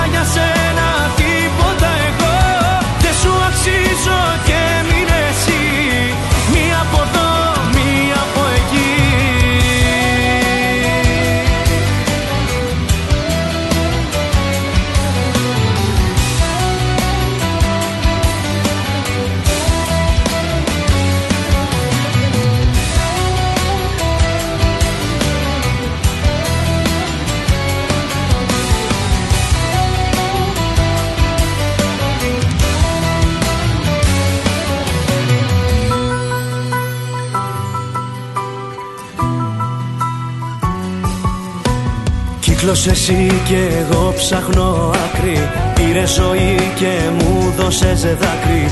Πες μου ποτέ αν ένιωσες κάτι. Πες αλήθεια μια φορά. Τι με κοιτάς πονάνε οι λέξεις. Σειρά σου λοιπόν να δούμε αν θα αντέξεις. Με βρήκες καλό και είπες να παίξεις. Τελειώσαμε αρκετά.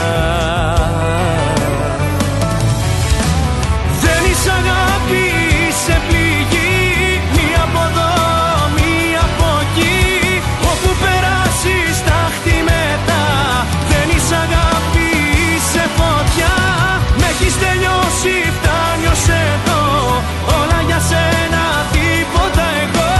Δεν σου αξίζω και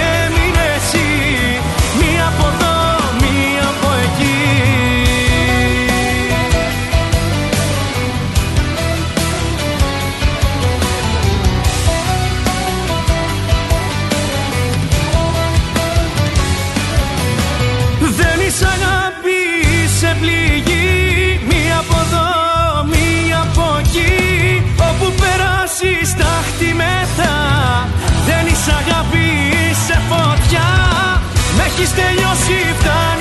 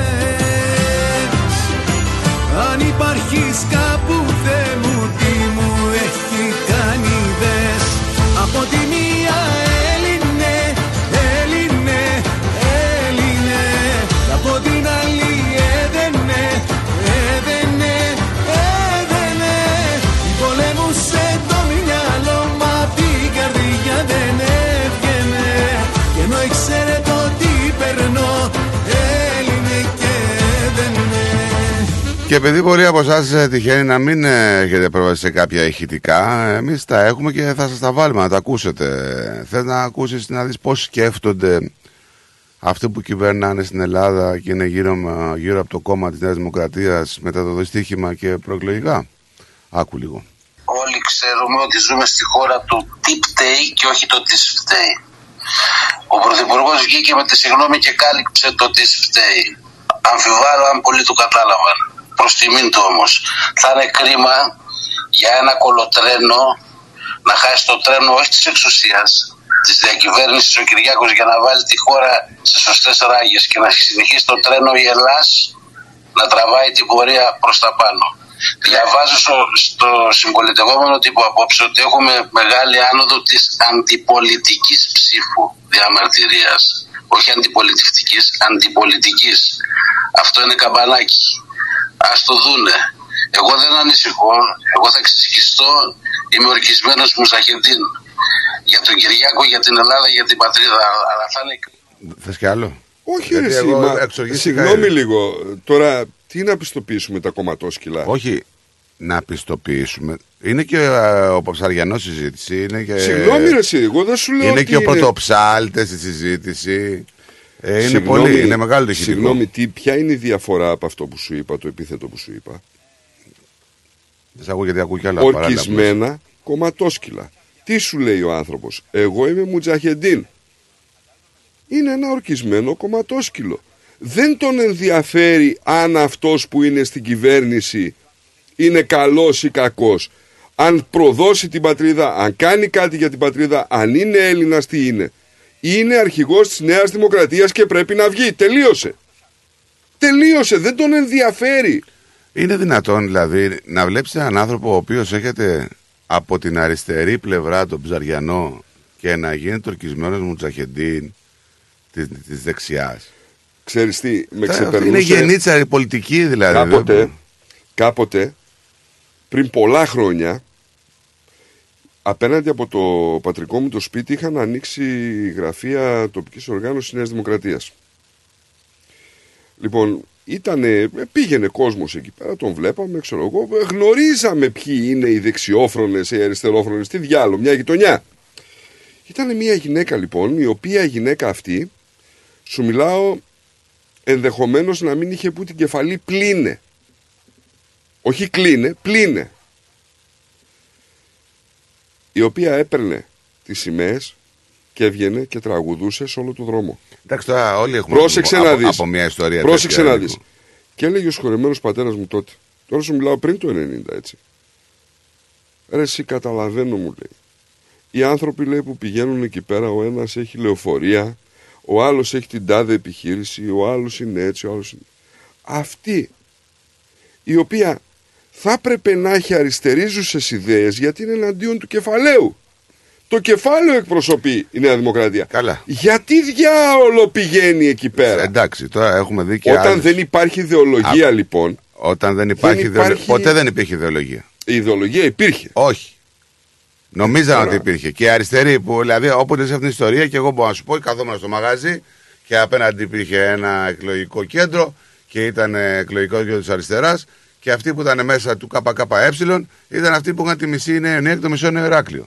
Κατάλαβες τι να σου Μα πω. είπαμε εξάλλου ότι δεν υπάρχει φτωχός κομμουνιστής. Αυτό σου λέω. Και γύφτος δηλαδή- με γυαλιά. Το έχουμε πει αυτό, ρε Έτσι, στρατό. Ναι. Οπότε άστο τώρα. Υπάρχει. Με γυαλιά.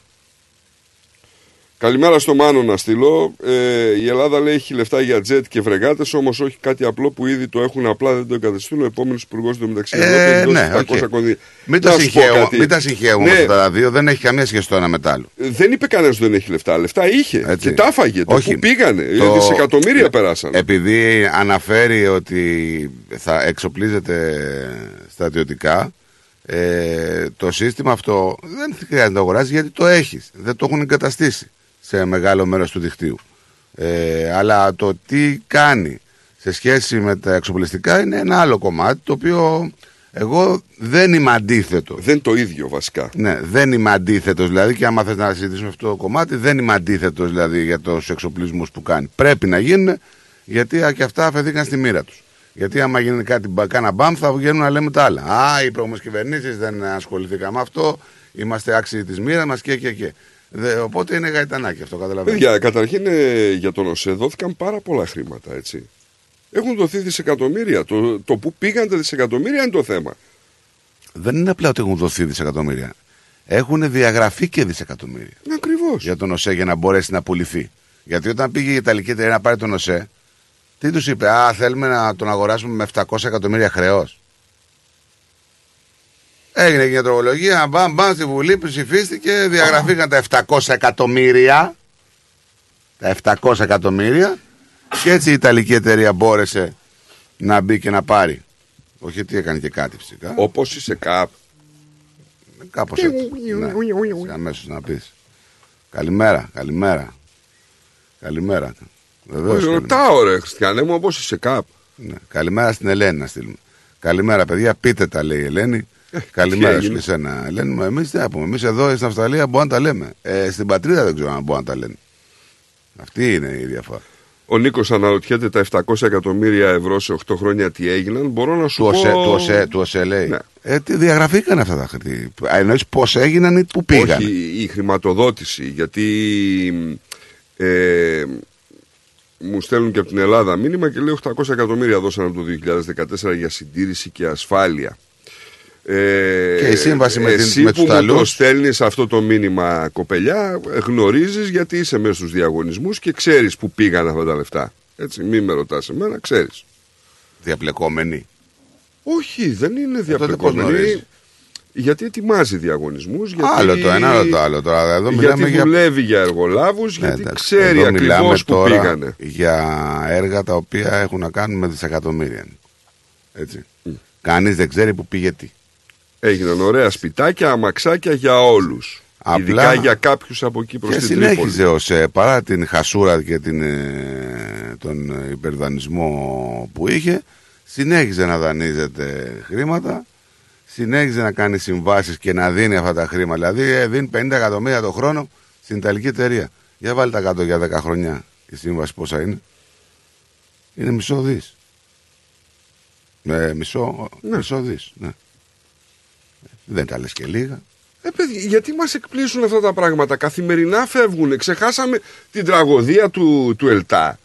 Τα ξεχάσαμε. Με το ταχυδρομικό ταμιευτήριο τα ξεχάσαμε αυτά.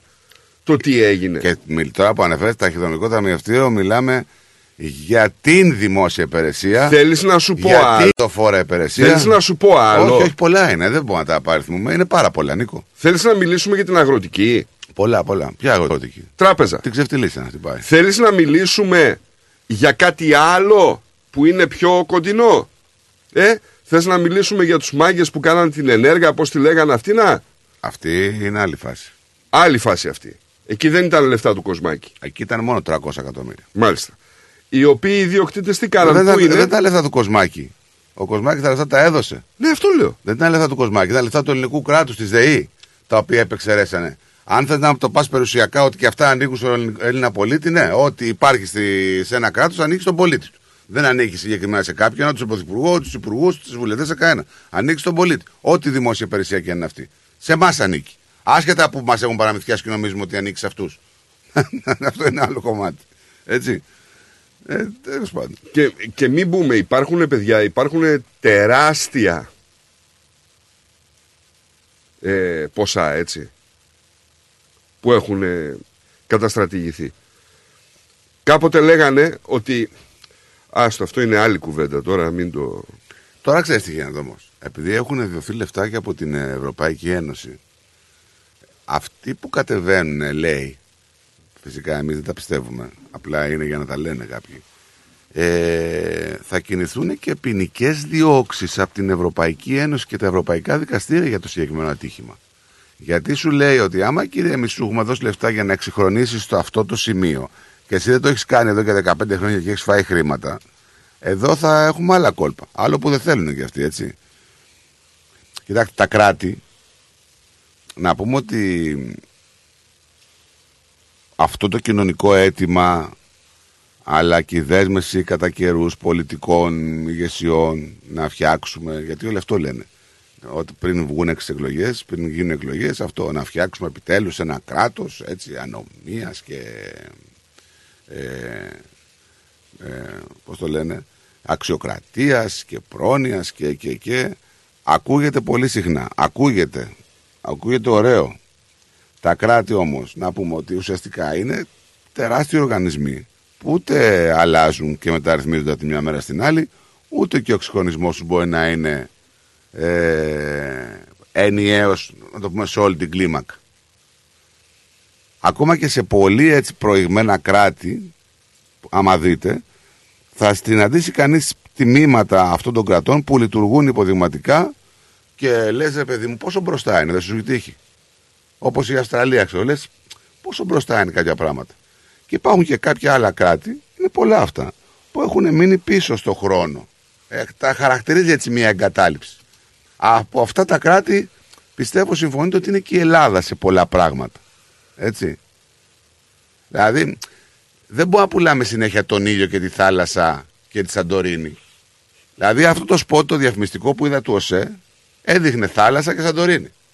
Και λέει ο δημοσιογράφος, για να μην λέμε τώρα εμείς πράγματα τα οποία ατάκης δεν... Έχει τρένο λέει που πάει στη Σαντορίνη. λέει ο δημοσιογράφος. Τι πουλάς παραμύθι δηλαδή στον, ε, στο, στον ξένο; Τι τον πουλάς; Δηλαδή δείχνεις μία θάλασσα, μία Ακρόπολη και μία Σαντορίνη και μου διαφημίζεις τον ΟΣΕ. Εντάξει. Ή Μάρτον. Δεν είναι έτσι. Υπάρχουν ανισορροπίες πολλές, πρέπει να τις δούμε. Έτσι. Άστο, άστο γιατί παράλληλα τέλος Και, και, και, ξέρεις τι, και ξέρεις τι, αυτό που με χαλάει περισσότερο ε, είναι ότι θα βγουν κάποιοι να πούνε ε, υπάρχουν έλλειψη πόρων και, και όχι δεν είναι. Υπάρχουν και πόροι, έχετε πω πάρει κάτι. και ένα εκατομμύριο ε, φορές ε, επιδοτήσεις. Υπήρχαν οι πόροι. Δεν τους διαχειριστήκατε. Παιδιά, δεν είναι μόνο στα τρένα. Έγινε το ατύχημα και το βλέπουμε στα τρένα. Έγινε το ατύχημα. Εγώ θα σου πω πολύ σύντομα μια, μια ιστορία. Ένας άνθρωπος ανοίγει ένα εργοστάσιο επίπλων. Ωραία. Ξεκινάει λοιπόν με τα έπιπλά του αυτά και κάνει επενδύσεις επαγγελματικών χώρων. Ξαφνικά και από το πουθενά παίρνει αναθέσεις από την Τελεστέτ, από τη Vodafone προκειμένου να στήσει κεραίες της μικρού, της μικρής εμβέλειας. Αυτές που ήταν πάνω σε ηλιακά θερμοσύφωνα, σε καμινάδες Ναι. καμουφλαρισμένες. Εντελώς ξαφνικά, εντελώς ξαφνικά αρχίζει να χτίζει οικοδομές. Αναθέσεις. Εντελώς ξαφνικά μπαίνει στην εργολαβία του φυσικού αερίου. Παράλληλα μπαίνει στο διαγωνισμό των ΟΤΕ των βλαβών. Εργοστάσιο επίπλων. Εντελώς ξαφνικά πήρε την εργολαβία για να μαζεύει τα σκουπίδια. Εντάξει, φίλε, κάποιο... Έχει κι άλλα. Μπάρμπα στην κορώνη. Έχει κι άλλα. Κάποιο, προ- κάποιο δόντι Έχει έχει, κι άλλα. και μπορεί και Πες λύσεται. μου εσύ Αν- τώρα- ανεξαρτήτου κυβερνήσεων όλα αυτά. Ανεξαρτήτου κυβερνήσεων. Ε, εντάξει. Είναι πολύ δυνατός. Είναι πολύ δυνατός. Κάποιοι τον έχουν ανάγκη για κάποιους άλλους λόγους. Κάπως έτσι συμβαίνει. Δεν μπορεί να συμβαίνει κάτι άλλο. Οπότε δηλαδή, ο- άμα, άμα η οποιαδήποτε κυβέρνηση είναι πάνω, αυτό συνεχίζει και λειτουργεί με το ίδιο. ε, ναι, καταλαβαίνω, υπάρχουν σχόλια. Όχι, είναι. Ε, συνομιλώ με τον άνθρωπο Ναι. που είναι αυτός που και για μένα και για αυτόν κάνει τους διαγωνισμούς. Ο άνθρωπος αυτός ήταν άμεσος συνεργάτης μου, συνεταιρός μου. Ναι. Λοιπόν, και γράφει τώρα. Έλα, σταμάτα, λέει, μη μου θυμίζεις τις βλάβες του ΟΤΕ. Αϊσυχτήρ. Και Ε, να πούμε- δηλαδή, καταλαβαίνεις ποιος διαχειρίζεται αυτά τα πράγματα στην Ελλάδα. Θέλω να σου πω ότι αυτό ήταν επικίνδυνο γιατί ήταν ο ΣΕ. Ρε Έτσι. παιδί μου, όμως, εγώ έχω μια άλλη απορία. Δηλαδή, πρόσεξε. Το αν εσύ δεν έχεις δηλαδή τηλέφωνο, Ναι, ναι. σε κάποιον οφείλεται. Δεν το έχεις ψάξει Εντάξει, γιατί και τώρα- απλά και δεν τώρα έχεις μιλάς για, σωματική βλάβη. Μιλάς και για έναν οργανισμό που δουλεύει, είναι από τους καλούς οργανισμούς της Ελλάδας. Ναι. ΟΤΕ. Θα μου πεις, είναι όταν ιδιωτικοποιήθηκε το, 51, το 49% και μπήκαν μέσα κάποιοι άλλοι και είδαν κάποια πράγματα και τα διορθώσαν. Αλλά να μείνω λίγο σε αυτό να σου πω. Τι θέλω να σου πω. Περάσει κάποιο break εδώ πέρα χαμπάρι. Δεν πειράζει. Λοιπόν, ε, πειράζει, θα το βάλουμε μετά. Λοιπόν, ξέρεις τι θέλω να σου πω; Ε, Βλέπουμε, ρε Νίκο, και αυτό είναι που με χαλάει περισσότερο απ' όλα. Βλέπουμε κάποιες υποδομές στην Ελλάδα που όντως είναι πιο μπροστά. από πολλά ευρωπαϊκά κράτη και παγκοσμίως. Δηλαδή, βλέπουμε υποδομές όπως είναι η Εθνική Οδή. Τώρα, όχι παλιά, που σκοτώνονταν από το Μαλιακό και το παλιό δρόμο κατά εκατοντάδες. Βλέπουμε τις Εθνική Οδού. Βλέπουμε το αεροδρόμιο. Βλέπουμε το μετρό της Αθήνας που πραγματικά αυτά παρουσιάζουν πολύ υψηλή ποιότητα ε, στο κομμάτι το πώς δουλεύουν. Διευκρινίζει η Κατερίνα και λέει ο Τέλε είναι καλός οργανισμός από τότε που τον πήρε η Deutsche Telekom. Ναι, αυτό. Λοιπόν, βλέπουμε λοιπόν ότι υπάρχουν κάποιες υποδομές που παρουσιάζουν πολύ υψηλή ποιότητα. Άλλες όπως το μετρό της Θεσσαλονίκης που η κρατήσει ανέκδοτη. Τι εννοείς; Έχει. Πώς δεν έχει; Είναι όμως ανέκδοτο αυτό έτσι. Εσύ τώρα σοβαρολογίες. Απλά δεν δουλεύει τώρα, είναι ε, εν ώψη ξέρω εγώ, όλων αυτών που γίνονται με τους ιδεοδρόμους περιμένουν ε, την αναβάθμιση και αυτά. Δηλαδή, τι να σου πω τώρα. Δηλαδή, αλλά βλέπουμε ρε παιδί μου ότι είναι, είναι κοινωνική ή πολιτική η κρίση που συμβαίνει και συμβαίνουν αυτά στην Ελλάδα. Κοινωνικοπολιτική. Γιατί ο- είναι το ένα χέρι νύβι τ' άλλο και τα δύο το πρόσωπο. Δηλαδή βλέπουμε ότι όταν γίνεται ένα τέτοιο περιστατικό με πολύ νεκρό έτσι δυστύχημα ή πολύ νεκρά δυστύχματα που έχουν συμβεί τα τελευταία χρόνια όπως τα τέμπη για τα οποία ξέρω εγώ είναι ακριβώς υπεύθυνες οι κακές να το πούμε δημόσιες υποδομές δημιουργούν στον κόσμο μία αίσθηση αντίδρασης ξαφνικά όταν γίνονται αυτά απαξίωσης του κράτους. Και οργής έτσι προς το σύστημα πολιτικό και βγαίνουμε στους δρόμους. Είδατε τι έγινε χθες. είδατε χθες τι έγινε ε, από την Θεσσαλονίκη από την Πάτρα. Χιλιάδες κόσμος πραγματικά στη Λάρισα σε πολύ μεγάλες ε, συγκεντρώσεις σε όλες τις μεγάλες πόλεις χώρες. Χιλιάδες πολίτες διαδήλωσαν από το πρωί ε, και όχι για την ασφάλεια των δρομολογίων του σιδηροδρόμου. Διαδήλωσαν και νέοι άνθρωποι ανεξαρτήτου κομμάτους. Έτσι. Διαδήλωσαν για γενικά, α, ο, οργισμένα, όχι για το συγκεκριμένο γεγονός.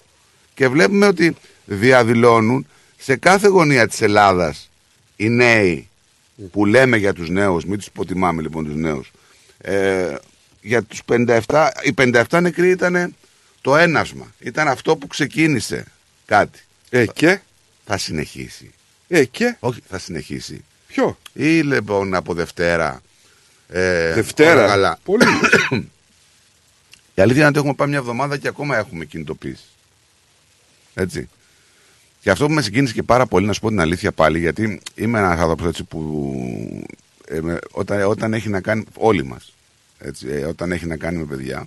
Ε, δεν ξέρω αν είδες το σχολείο, το Ελληνοορθόδοξο Κολέγιο της Αγίας Εφημίας στο Σίδνεϊ.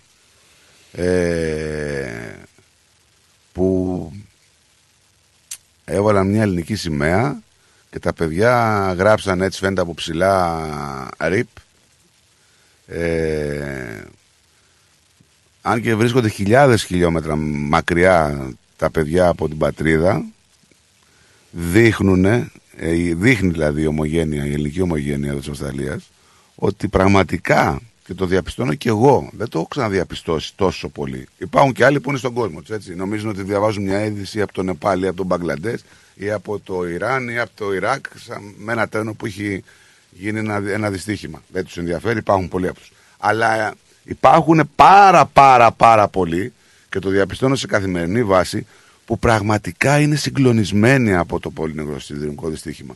Και βλέπουμε τώρα και αντιδράσεις και από τα παιδιά μας εδώ, παιδιά τα οποία δεν έχουν πάει ποτέ στην Ελλάδα. Στον απόεχο λοιπόν αυτής της τραγωδίας, της ανήπορης τραγωδίας, οι μαθητές και οι μαθήτριες του Ελληνορθόδοξου Κολέγιου της Αγίας Εφημίας στο προάστιο του Backtown, του Σίδνεϊ, θέλησαν να εκφράσουν τα παιδιά μας, πολύ συγκινητικό, την οδύνη τους, με μια συμβολική κίνηση. Αυτό που κάνουν εκεί στο γήπεδο του μπάσκετ, στο- στα προάβλια, όπως κάνουν στην Ελλάδα με τις τσάντες τα παιδιά. Ε, στο προάβλιο λοιπόν χώρο του σχολείου τους και συγκεκριμένα στο γήπεδο του μπάσκετ, άνοιξαν μια μεγάλη ελληνική σημαία και ζωγράφησαν στο δάπεδο 57 ραγισμένες καρδιές. Όσοι και οι άνθρωποι που έχουν χάσει τη ζωή τους. Σύμφωνα πάντα με τον απολογισμό έτσι, που έχουμε των αρχών. Ταυτόχρονα σχημα- σχημάτισαν με τα σώματά τους μια συντομογραφία που έλεγε το Rest in κορονοϊό, peace. Rest in peace. Ε, λοιπόν, μπορεί να είμαστε μακριά από την πατρίδα μας και να είμαστε στον αντίποδα, δηλαδή τη- την άλλη περίοδο του κόσμου, αλλά οι σκέψεις και οι προσευχές βλέπουμε ότι δεν σταματάνε και από εδώ. Ε, συζητώντας με κάποιους ανθρώπους οι οποίοι ήταν ε, δεν, κάποιοι από αυτούς δεν ξέρουν που βρίσκεται η Ελλάδα αποκόμισαν δύο πράγματα. Και ξέρεις αυτό είναι το τραγικότερο όλων. Το πρώτο ήταν ε, ότι ήταν ένα συνταρακτικό δυστύχημα. Έχει συνταράξει όλο τον κόσμο συγκίνησε όλο τον κόσμο. Και στην ανθρώπινη πλευρά του είναι κατανοητό και βέβαια όπως και εμείς πολλές φορές ακούμε στην Κίνα ένα τρένο ή οτιδήποτε και λέμε αμάρε παιδί μου αθώες ψυχές. Το δεύτερο ξέρεις ποιο ήταν. Δεν μπορούμε να αντιληφθούμε ότι φταίγανε τα παροχημένα συστήματα ασφαλείας που είχε προκειμένου να μην γίνει ένα ατύχημα. Δεν το φανταζόντουσαν αυτό για τη χώρα. Όχι. Μπορείς να μου πεις τι αντίκτυπο έχει αυτό και στον τουρισμό; Θα έχει. Σου λέω Θα το έχει. άκουσα από ανθρώπους Θα έχει. οι οποίοι είχαν την Ελλάδα και έχουν την Ελλάδα πολύ ψηλά ρε παιδί μου σε έναν τόπο διακοπών, ε, φαντασμαγορικό, ξέρω εγώ, παιδιά, κοιτάξτε. με ωραίους ανθρώπους με το ένα με το άλλο και σου λέει τι έγινε ρε φίλε τώρα; Ε, Γιατί; Να πούμε ότι δυστυχήματα συμβαίνουν και σε ανεπτυγμένα κράτη και με τρένα και με φοβερό συνδρομικό δίκτυο όπως είναι η Γαλλία. Υπάρχουν ατυχήματα. Υπάρχουν εκτροχιασμοί τρένων, υπάρχουν θύματα. Το θέμα, ε, υπάρχουν οι πιθανότητες να γίνει ένα ατύχημα. Δεν το συζητάμε. Υπάρχουν.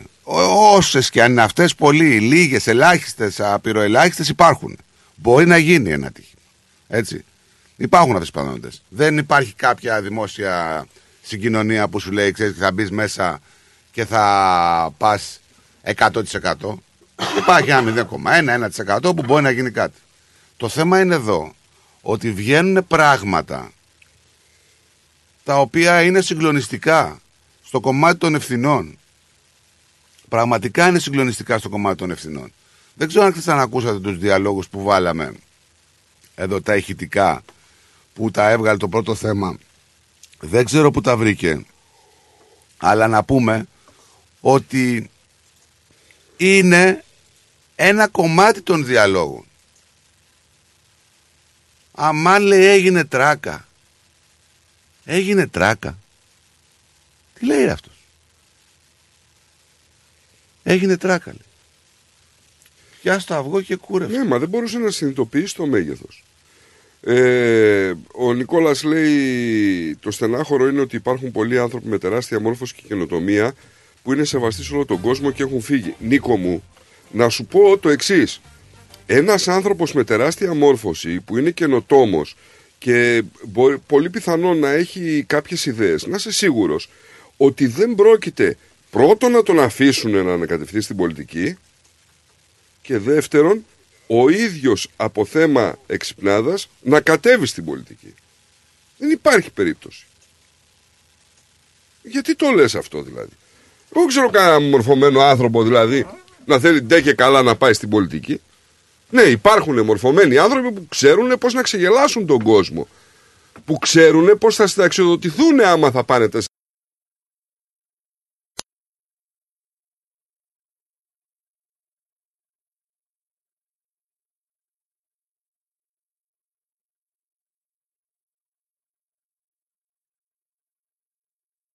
Βρε πήγαινε σου λέω αυτοκίνητα επιβατικά επαγγελματικά, SUV, sedan, van, wagon, hatchback, four wheel drive.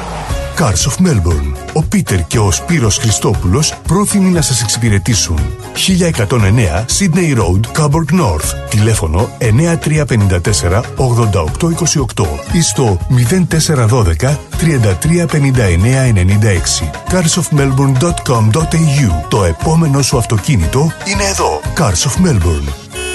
Το να είσαι μέρος μιας οικογένειας μπορεί να σημαίνει ότι φροντίζεις για κάποιον που έχει αναπηρία ή έχει χρόνια ασθένεια ή είναι ηλικιωμένος. σω να είναι τα παιδιά σας, οι γονείς σας ή ο σύντροφός σας, για τους οποίους θα κάνατε σχεδόν τα πάντα. Όπως να σηκώνετε και να μετατοπίζετε όλα τα πράγματα, να τους κάνετε το ντους και να τους καθαρίζετε με το σφουγγάρι, να τους τρίβετε την πλάτη και να τους σκουπίζετε τα δάκρυα. Όμως, συχνά ξεχνάμε να φροντίζουμε τον εαυτό μας ή να ζητούμε βοήθεια. Carer Gateway είναι μια δωρεάν υπηρεσία υποστήριξης ειδικά για εσάς. Παρακαλούμε να τηλεφωνήσετε στο 1-800-422-737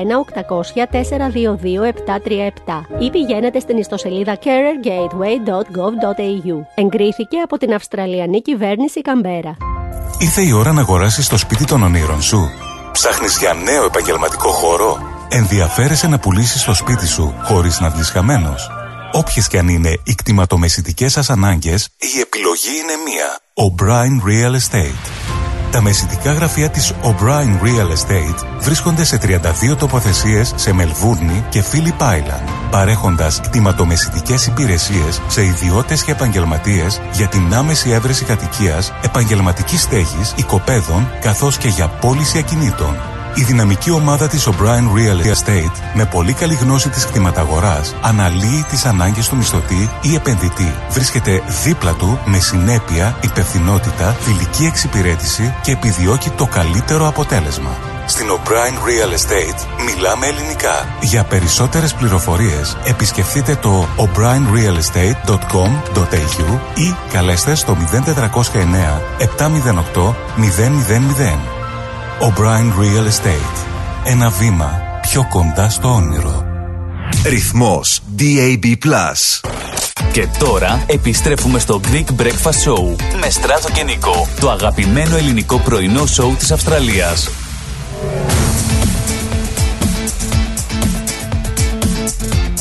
Στη Μελβούνι ακούς ρυθμό The Greek Breakfast Show Moss Property Consultants. Συμβουλευτική υπηρεσία διαχείρισης ακινήτων. Για να μην έχετε προβλήματα με την ενοικίαση και διαχείριση των ακινήτων σας, η πολυετής πείρα και ο επαγγελματισμός μας εξασφαλίζουν την αξιόπιστη και αποτελεσματική διαχείριση της ακίνητης περιουσίας σας αναλαμβάνουμε την επίβλεψη των ακινήτων σας, τη σύνταξη μισθωτικών συμβάσεων, την ίσπραξη των ενοικίων. Φροντίζουμε και διαφυλάσσουμε την ακίνητη περιουσία σας, διασφαλίζουμε τα συμφέροντά σας και διεκπεραιώνουμε με απόλυτη ασφάλεια τις συναλλαγές σας. Moss Property Consultants. Αναλαμβάνουμε εργοστάσια, γραφεία, καταστήματα, οικίες. Εξυπηρετούμε όλες τις περιοχές με υπευθυνότητα και επαγγελματισμό. Τηλέφωνο 9429 4800 429 Bridge Road, Richmond. Moss Property Consultants. Αξιοπιστία και ασφάλεια. Για ξύλινες κατασκευές που σε αφήνουν με το στόμα ανοιχτό, Ask Bill. Ξυλουργικές κατασκευές, Ask Bill. Ο Bill Genos, με 25 ετή εμπειρία, ασχολείται με τις εφαρμογές ξύλου σε επίπεδο σχεδιασμού και κατασκευής υψηλής αισθητικής και ποιότητας. Αναλαμβάνουμε gazebos, pergolas, decking, landscaping, Ακολουθώντας το στυλ του χώρου και τον χαρακτήρα του ιδιοκτήτη, κάθε προϊόν είναι χειροποίητο. Κατασκευασμένο με υψηλής ποιότητας και αντοχής υλικά και μοναδικό. Ξυλουργικές κατασκευές Ask Bill. Δείτε τις κατασκευές μας στο www.askpavlabill.com.au Τηλέφωνο 0402 055 928 Για οποιαδήποτε ξυλουργική εργασία Ask Bill. If you want the best for your loved ones and want them to enjoy their lives within a culturally safe environment, then our home is their home.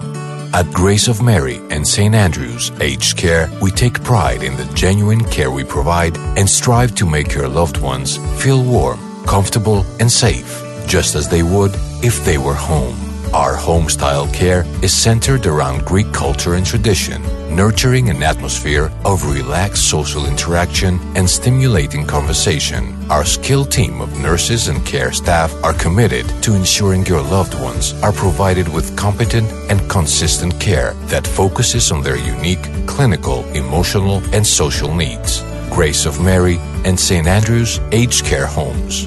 For inquiries and more details of our services, please visit northerncypriotagedcare.com.au or simply call 9408 8169. We are always happy to chat about how we can help you to ensure quality and enjoyment of life for your most cherished loved ones. A place your loved ones can call home.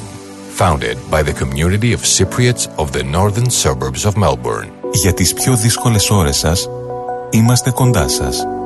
Με κατανόηση, συνέπεια και επαγγελματισμό. Όπως απαιτούν οι περιστάσεις.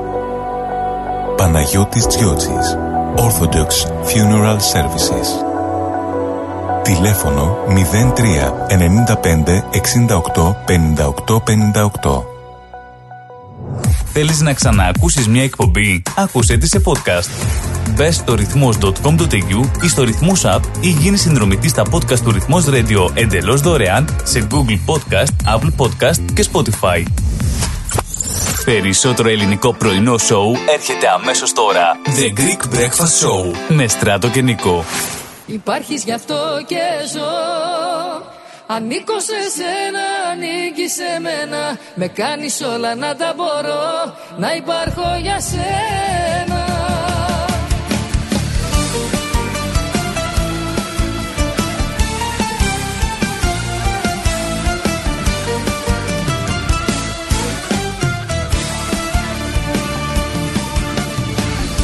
Είσαι ό,τι λείπει απ' τη χαρά μου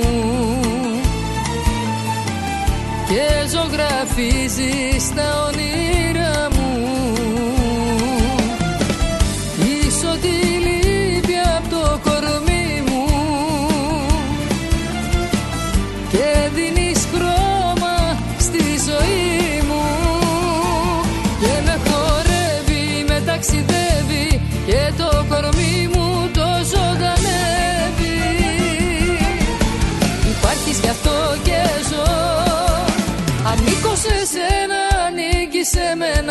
Με κάνεις όλα να τα μπορώ Να υπάρχω για σένα.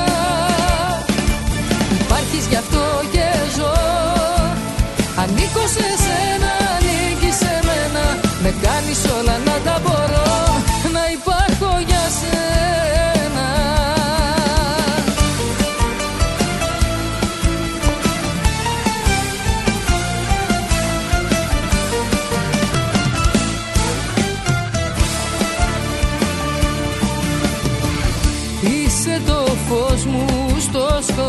σκοτάδι που μου οδηγήσω στο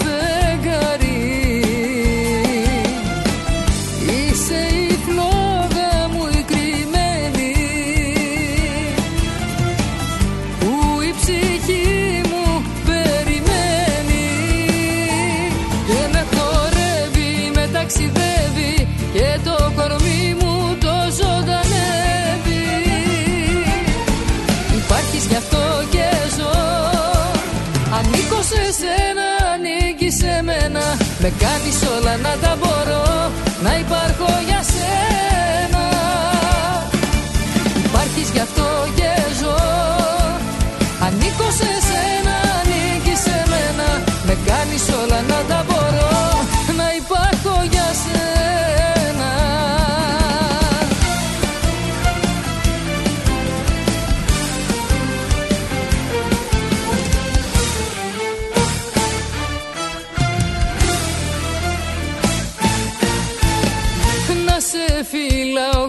γλυκά Να σ' αγκαλιάζω πιο σφίχτα Και να είναι όλα μαγικά. Υπάρχεις γι' αυτό και ζω. Ανήκω σε σένα, ανήκεις σε μένα. Με κάνεις όλα να τα μπορώ. Να υπάρχω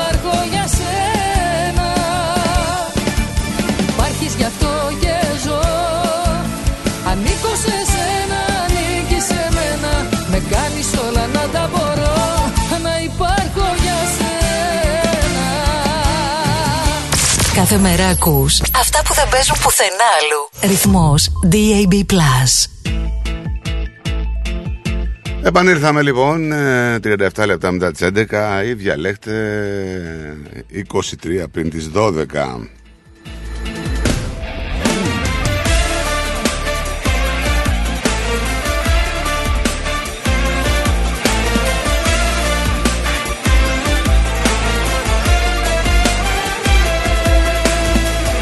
Πληρώσαμε πόνο τα λάθη Όλα τα δικά σου τα πάθη.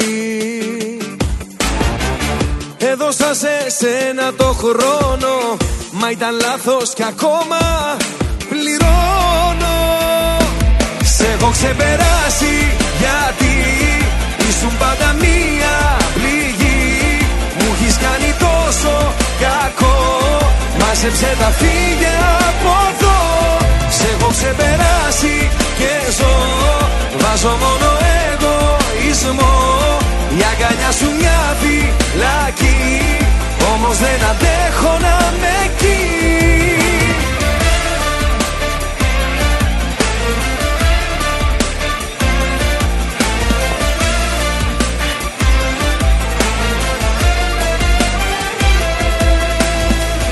Έκανε σαν να μην με ξέρεις Μα ήρθε η ώρα να υποφέρεις. Ό,τι αφήσες το τελειώνω Αναμνήσεις δικές σου σκοτώνω. Σε έχω ξεπεράσει γιατί ήσουν πάντα μία πληγή. Μου έχεις κάνει τόσο κακό. Μάζεψε τα φύγε από εδώ. Σε έχω ξεπεράσει και ζω. Βάζω μόνο εγωισμό. Η αγκαλιά σου μια φυλακή. Όμως δεν αντέχω να με εκεί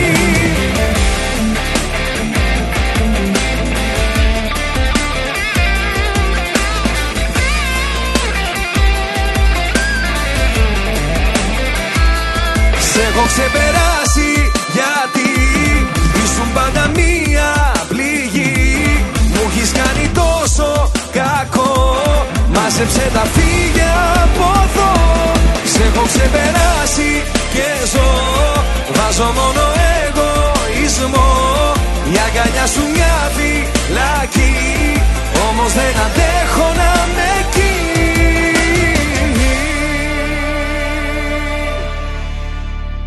Έτσι που λες επανήλθαμε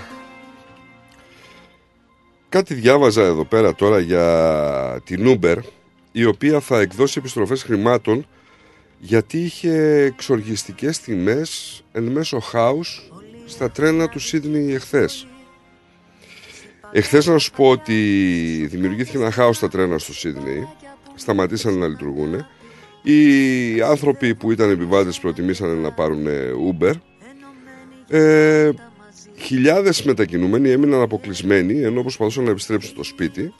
Έγινε, είχε γίνει πλήρη διακοπή λειτουργίας του δρομικού δικτύου του Σίδνεϊ. Ένα τεράστιο πλήθος ανθρώπων χύθηκε σε λεωφορεία, τραμ και ferry boat και προσπάθησαν να παραγγείλουν ταξί ή Uber σε μια προσπάθεια να φτάσουν στον επόμενο Χαμός. προορισμό τους. Οι τιμές, να σου πω,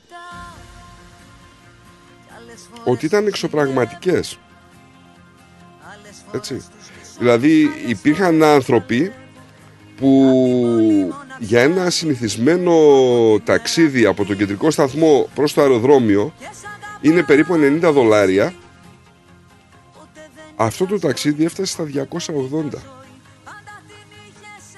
τρεις φορές και επάνω. Ένα ταξίδι από, την, από το City θα έδινε ένας πελάτης περίπου 40 δολάρια αλλά στο αποκορύφωμα του χάους πήγε στα 500 12 ε. Πολύ ρε φίλε. Τώρα, ο Υπουργός Μεταφορών David Elliot επέκρινε χθες τη χρήση του γενικά αυτών των επικοινωνιών. Είπε ότι είμαι απολύτως αειδιασμένος που η Uber αποφάσισε να εκμεταλλευτεί μια άτυχη κατάσταση στο Σίδνεϊ. Η Uber ζήτησε συγγνώμη σήμερα για την επιπλέον χρέωση και υποσχέθηκε να επιστρέψει τα χρήματα στους πελάτες που χρεώθηκαν εκατοντάδες δολάρια. Ενώ στο παρελθόν είχαμε ειδοποιηθεί από την Transport for New South Wales ότι όταν υπήρχαν προβλήματα μεταφορών σε όλο το Σίδνεϊ, σε αυτή την περίπτωση δεν είχαμε καμία προειδοποίηση ότι θα υπάρχει τέτοια πλήρης διακοπή στο δίκτυο τρένων της Νέας Νότιας Ουαλίας, είπε ο εκπρόσωπος της Uber. Μόλις αντιληφθήκαμε τι συνέβαινε, οι ομάδες μας μείωσαν αμέσως το κύμα που είχε στόχο να δώσει κίνητρα στους οδηγούς και κάναν τις ανάλογες ενέργειες. Κατάλαβα. Τώρα κατάλαβες τι έγινε, έτσι. Διακόπηκαν τα τρένα. ε, το σύστημα το είδε σαν ώρα αιχμής. Άρχισε να πολλαπλασιάζει μόνο του. Λογικά πολλαπλασίαζε μόνο του. Έλα όμως που εκεί στα τρένα πρέπει να φτάσει και το δεκαπλάσιο. Τρομερό, ε. Βέβαια. να πάει να πάρεις Uber, ας πούμε. Ξέρεις, μου έτυχε αυτό, έτσι. Ε, πρόσφατα μου έτυχε την περασμένη Πέμπτη πήγα να πάρω Uber και μου βγάζει μια διαδρομή 164 δολάρια. Και λέω, ορίστε. 164, τι λέει, ρε. Ε, εντάξει, επειδή γνωρίζω, το άφησα το σύστημα, το έκανα reset και ε, όταν ξαναμπήκα, ας πούμε, μου βγάλε μετά από λίγο ε, 48, 51, κάτι τέτοιο. Ζωή, ποτέ δεν είχα ζωή, αλλά την είχες εσύ. Όλοι έχουν μια δική τους ζωή Σε παγκάκια παλιά, σε σοκάκια στενά Σε μπαράκια που μυρίζουν αγάπη Το ραδιόφωνο που παίζει τις επιτυχίες. Ρυθμός DAB+.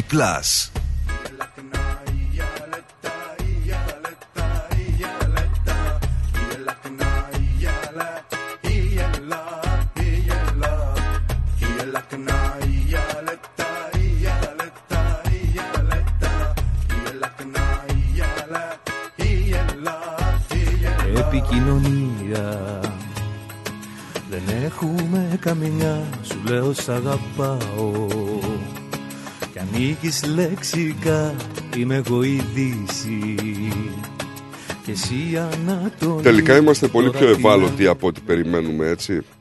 Ε, διάβαζα ένα άρθρο που έλεγε ότι οι υψηλότερες θερμοκρασίες στην Αρκτική ξεπαγώνουν ε, τον παλιό μόνιμο πάγο της περιοχής, δηλαδή ένα παγωμένο στρώμα εδάφους κάτω από το έδαφος και ενδεχομένως να ανακατεύουν ιούς που έχουν παραμείνει σε αδράνεια για δεκάδες χιλιάδες χρόνια. Τώρα αυτοί οι ιοί θα Όχι, μπορούσαν να ζόμπι, θέσουν... Ζόμπι. Ιούς, ιούς. Ε, α, ε, αυτό και το λένε ζόμπι τον συγκεκριμένο ιό. Α, ναι. Ναι. Ε, ζόμπι γιατί 48.000 χρόνια είναι παγωμένος. Και ξέρεις, αυτοί δεν, είναι, δεν ξέρουμε τι είναι. Ναι, δεν, είναι, δεν ξέρουν. Υπάρχουν όμως και άλλοι κίνδυνοι που υποτιμώνται. Και αυτά είναι χημικά και αδιενεργά απόβλητα που χρονολογούνται από τον ψυχρό πόλεμο, τα οποία έχουν τη δυνατότητα να βλάψουν την άγρια ζωή και να διαταράξουν τα οικοσυστήματα. Ενδέχεται επίσης να απελευθερωθούν από την απόψυξη. Συμβαίνουν πολλά με το μόνιμο πάγο που προκαλεί ανησυχία και αυτό δείχνει πραγματικά γιατί είναι εξαιρετικά σημαντικό να διατηρούμε όσο το δυνατόν περισσότερο αυτόν τον μόνιμο πάγο. Το permafrost όπως λέγεται καλύπτει το 1 πέμπτο του βορείου ημισφαιρίου έχοντας στηρίξει την αρκτική τούνδρα και τα βόρεια δάση της Αλάσκας, του Καναδά και της Ρωσίας για χιλιετίες. Είναι σαν χρονοκαψούλα αυτό το πράγμα έτσι. Διατηρεί εκτός από αρχαίους ιούς και μουμιοποιημένα υπολείμματα μια σειράς εξαφανισμένων ζώων που οι επιστήμονες μπόρεσαν να ανακαλύψουν και να μελετήσουν τα τελευταία χρόνια συμπεριλαμβανομένων δύο λιονταριών και ενός μαλ, μαλλιαρού νι- ρινόκερου.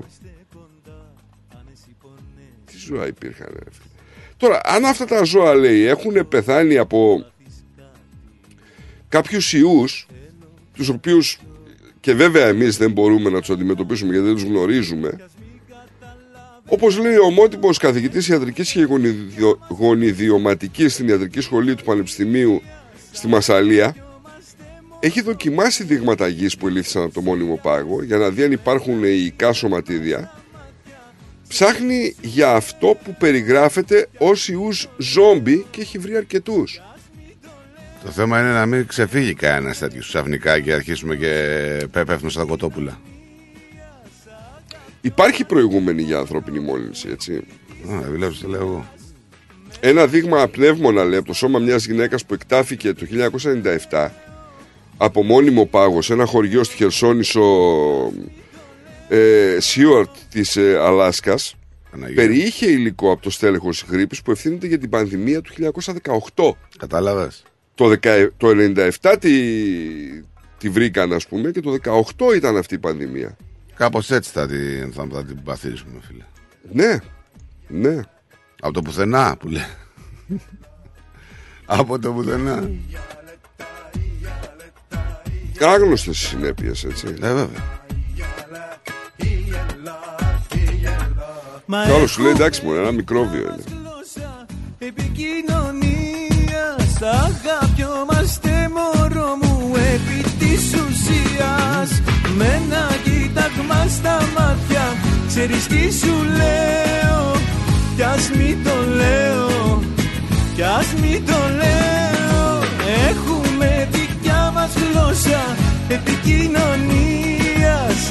Αγαπιόμαστε μωρό μου επί της ουσίας. Με ένα κοίταγμα στα μάτια Ξέρεις τι σου λέω Κι ας μη το λέω Κι ας μη το λέω Έλα και στο Μάγα, καλημέρα. Καλημέρα, Στράτο και Νίκο. Γεια σου Καλημέρα σε όλη την μου παρέα. Τι κάνετε, καλά; Καλά εσύ; Είμαστε πάντα καλά. Να χαιρόμαστε να σας ακούμε για να λέμε μπράβο στα παιδιά. Είναι οι καλύτεροι του κόσμου. Λοιπόν, να σας πω ένα, τρία καινούργια έχω. Αν σας πω το ένα από τα τρία. Τώρα, να μιλάει για αριθμό, να μιλάει, τι θέλετε εσείς. Για να πω αυτό που λέει μια γυναίκα. Δεν θέλω, δεν θέλω άλλη καμιά. Ε, αυτό είναι το ρεφρέν. Η ζωή μου καταστρέφεται και ολεκτικά έφυγες και μ' άφησες έτσι ξαφνικά. Μια γυναίκα αγάπησα, Θεέ μου, να την πάρω. Όμως εκείνη έφυγε, δεν ξέρω πού να πάω. Δεν θέλω άλλη καμιά, δεν θέλω άλλη καμιά. Εσένα έχω στο μυαλό μου και μέσα στην καρδιά. Πες μου τι άλλαξε αγάπη μου μα. Τα αγάπησα, μ' αγάπησες. Τα αγαπώ και μ' αγαπάς. Δεν θέλω άλλη καμιά. Δεν θέλω άλλη καμιά.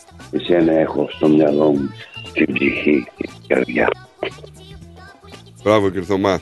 Να είσαι καλά. Να είσαι καλά.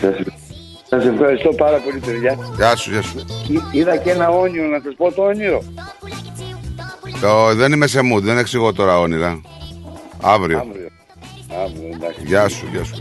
Γεια, γεια.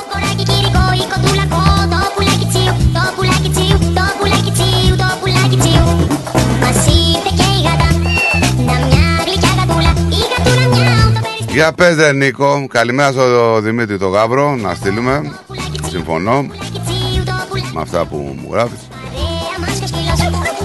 Καλημέρα στην Όλγα μας. Πολλές καλημέρες στην Όλγα. Καλημέρα, καλημέρα. Λοιπόν, για πάμε. Έχουμε κι άλλα, έχουμε κι άλλα, έχουμε πολλά να πούμε. Έχω να σου πω, έχει πάρα πολλά. Η δισογραφία έχει πάρα πολλά. Ε, τον ε, θυμάσαι το ράπερ τον γνωστό ως Kanye West. Αυτός έπεσε, έπεσε κάτω. Δεν ξέρω. Ναι, για, για πες. Αυτός ο Kanye West λοιπόν εξαιτίας του μάλλον είχαν η Adidas είχε βγάλει τα παπούτσια τα Yeezy. Γι' αυτό να Yeezy είναι. κάτι, ναι. Τώρα τα τσουγκρίσανε με την Adidas. Ναι. Αλλά τους μείνανε παπούτσια αξίας 2 δισεκατομμυρίων δολαρίων Αυστραλίας. Κάνουν τα παπούτσια που έχουν μείνει. Ναι. Ο διευθύνων σύμβουλος τώρα είπε ότι η πώληση της δημοφιλής σειράς παπουτσιών ναι. θα σταματήσει. σήμαινε καταβολή δικαιωμάτων στο ΓΕ. Ναι. ΓΕ, έτσι τον λένε. Ο οποίος αποσύρθηκε από την Αντίτας πριν από πέντε μήνες αφού έκανε αντισημιτικά σχόλια στα μέσα κοινωνικής δικτύωσης και συνεντεύξεις. Ωραία. Και δεν τους πείραξε αυτός στην, ε, ξέρω. Στη Γερμανία δηλαδή. Αφού αυτοί στη Γερμανία τους καίγανε. Τους πείραξε που έκανε σχόλια. Τέλος πάντων. Κατά τη διάρκεια λέει μιας κλίσης κερδών την Τετάρτη έδειξε πολλές μεταβλητές στην κλίμακα σχετικά με το τι να κάνει με τα παπούτσια που τώρα είναι στιβαγμένα στις αποθήκες. Τώρα για να, να σου δώσω να καταλάβεις, είναι πολύ μεγάλη καταστροφή, έτσι. Γύρει ζητήματα βιωσιμότητας. Αν και ορισμένες εταιρείες λέει έχουν προσφέρει λύσεις ανακύκλωσης. Τώρα ο Γέ όμως θα το φτάσει στα άκρα. Είπε ότι ό,τι και να ανακυκλώσετε, αυτά τα παπούτσια λέει είναι από μένα. Θα πρέπει να μου δώσετε δικαιώματα. Υπάρχει μια πρόταση που λέει κανονίστε λέει δώστε τα σε όσους έχουν ανάγκη σε μέρη όπως σεισμόπληκτη Συρία ή Τουρκία. Να στα δώσουν, ρε φίλε, γιατί τι είναι το ναι, πρόβλημα, αλλά τώρα. λέει ότι Άμα τα πετάξουν. αυτό, αυτό λέει το προϊόν θα επέστρεφε πολύ γρήγορα, λέει ξανά στι αγορές. Και άρα αυτό λέει δεν είναι πραγματικά μια επιλογή, γιατί θα εκτόξευε λέει, την τιμή πάλι. Τι να σου πω τώρα. Η Adidas χώρισε με το ΓΕ τον Οκτώβριο μετά από άλλες, επωνυμίες, μετά από άλλες επωνυμίες που αντιμετώπιζαν πιέσεις να τερματίσουν τους δεσμούς με το ράπερ λόγω των προσβλητικών σχολείων του. Η εταιρεία αγωνίζεται τώρα να βρει τρόπους για να γίνει ξανά κερδοφόρα Γιατί δεν είναι; και να αντικαταστήσει το banner Yeezy Line το οποίο σύμφωνα με αναλυτές ανέρχεται στο 15% των καθαρών εσόδων της. Το ρήμαξε. Δεν είναι. Είχε πιάσει το, νου- το παπούτσι πολύ προφανώς. Ναι. Ναι, τώρα δεν ξέρω. Είναι κάτι παπούτσια εδώ τα βλέπω φωτογραφία. Τι εννοείς, δεν έχει κέρδη αντιτάς; Όχι, παιδί Έτσι μου. είπες. Σου λέει Να ότι ξανα- έχει χάσει. Ναι. Ε, λέει ότι έχει σταματήσει η κερδοφορία της κατά 15% των Α. καθαρών εσόδων. Να ξαναβρει την κερδοφορία της, είπε. Γι' αυτό Ναι, με μα, μπέρδεψες. μα ο άλλος τα, τα έχει τα παπούτσια φτιαγμένα. Έχει δώσει δύο δις. Δύο δις σε παπούτσια, ρε. φίλε. Αν μ' αγάπησες μη δεις πως Η εταιρεία πάντως λέει έχει καθαρή ζημιά 820 εκατομμύρια δολάρια. Αυτή την υπόθεση. Τέλος μου κι αρχή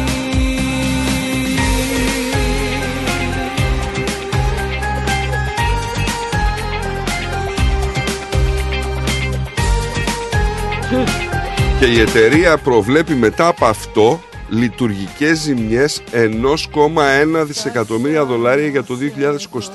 Και ξέρω ότι έφτεξα Κοίταξε.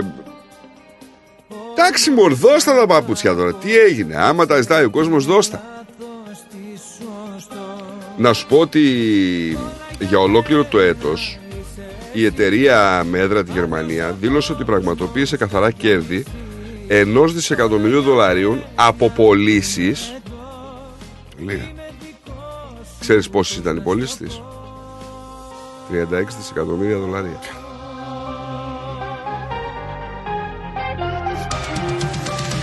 Ναι, λέει τα καθαρά κέρδη, έτσι. Συγκινήθηκα. εδώ.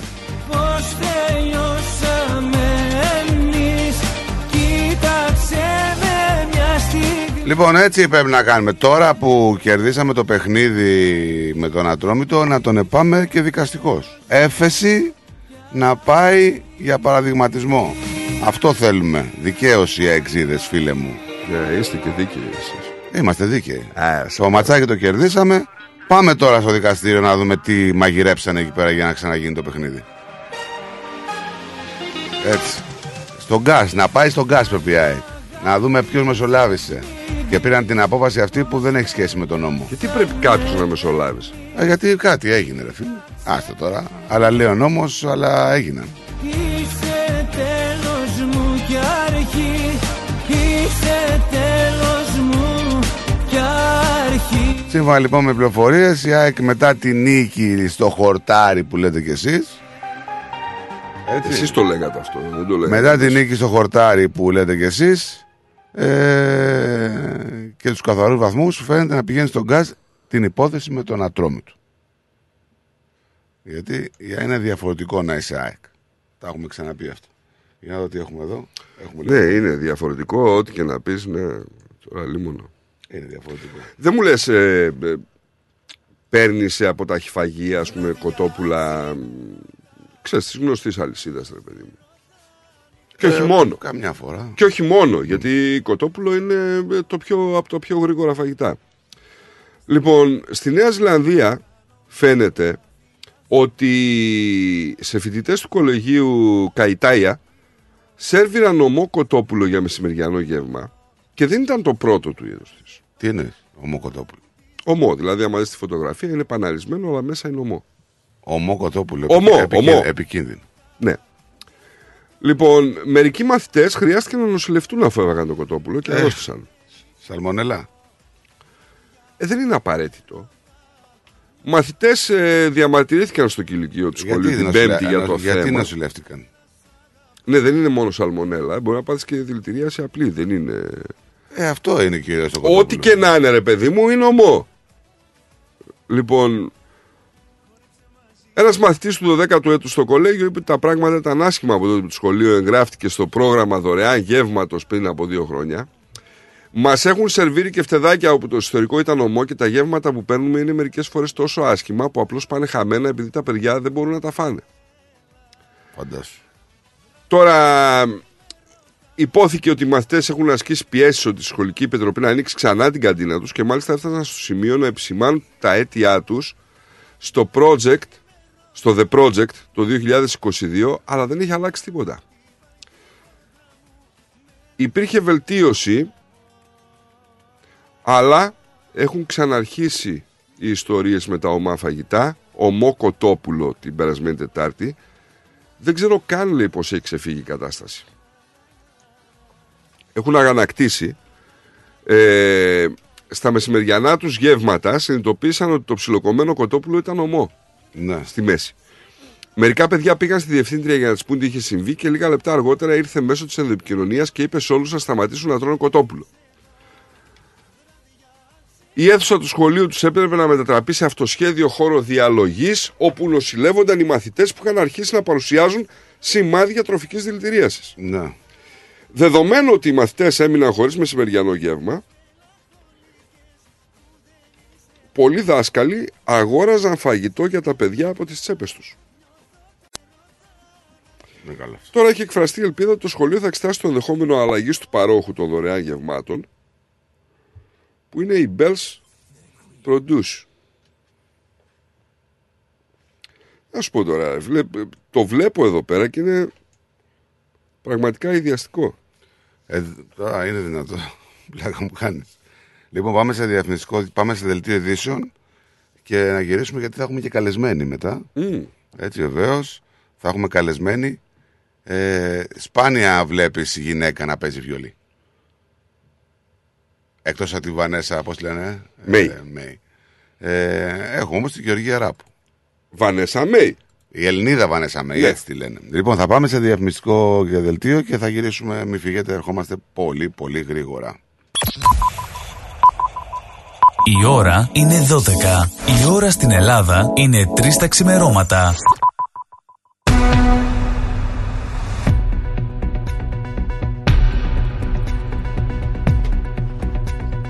Καλησπέρα, είναι τα νέα στις 12 στο ρυθμό με το Στράτο Αταλίδη. Ραγδαίε είναι οι δικαστικές εξελίξεις για το τραγικό δυστύχημα των τεμπών, ενός φύγει ο κλειός για τους υπεύθυνους του ΟΣΕ. Ειδικότερα αναμένεται να ασκηθούν νέες ποινικές διώξεις πέραν αυτής που έχει ασκηθεί στο προφυλακιστέο 59χρονο σταθμάρχη του ΟΣΕ, σε βάρος του οποίου έχει ασκηθεί ποινική δίωξη για ανθρωποκτονία από αμέλεια και πρόκληση σωματικών βλαβών από αμέλεια κατά συρροή και διατάραξη ασφάλειας συγκοινωνιών. Παράλληλα, αναμένεται να παραδοθούν τα απορίσματα των δύο δικαστικών πραγματοργονομόνων εξειδικευμένων επιστημόνων, οι οποίοι έχουν οριστεί από τον προϊστάμενο της Αγγελίας Προδοτικών Λάρισας Απόστολο Τζαμαλίν.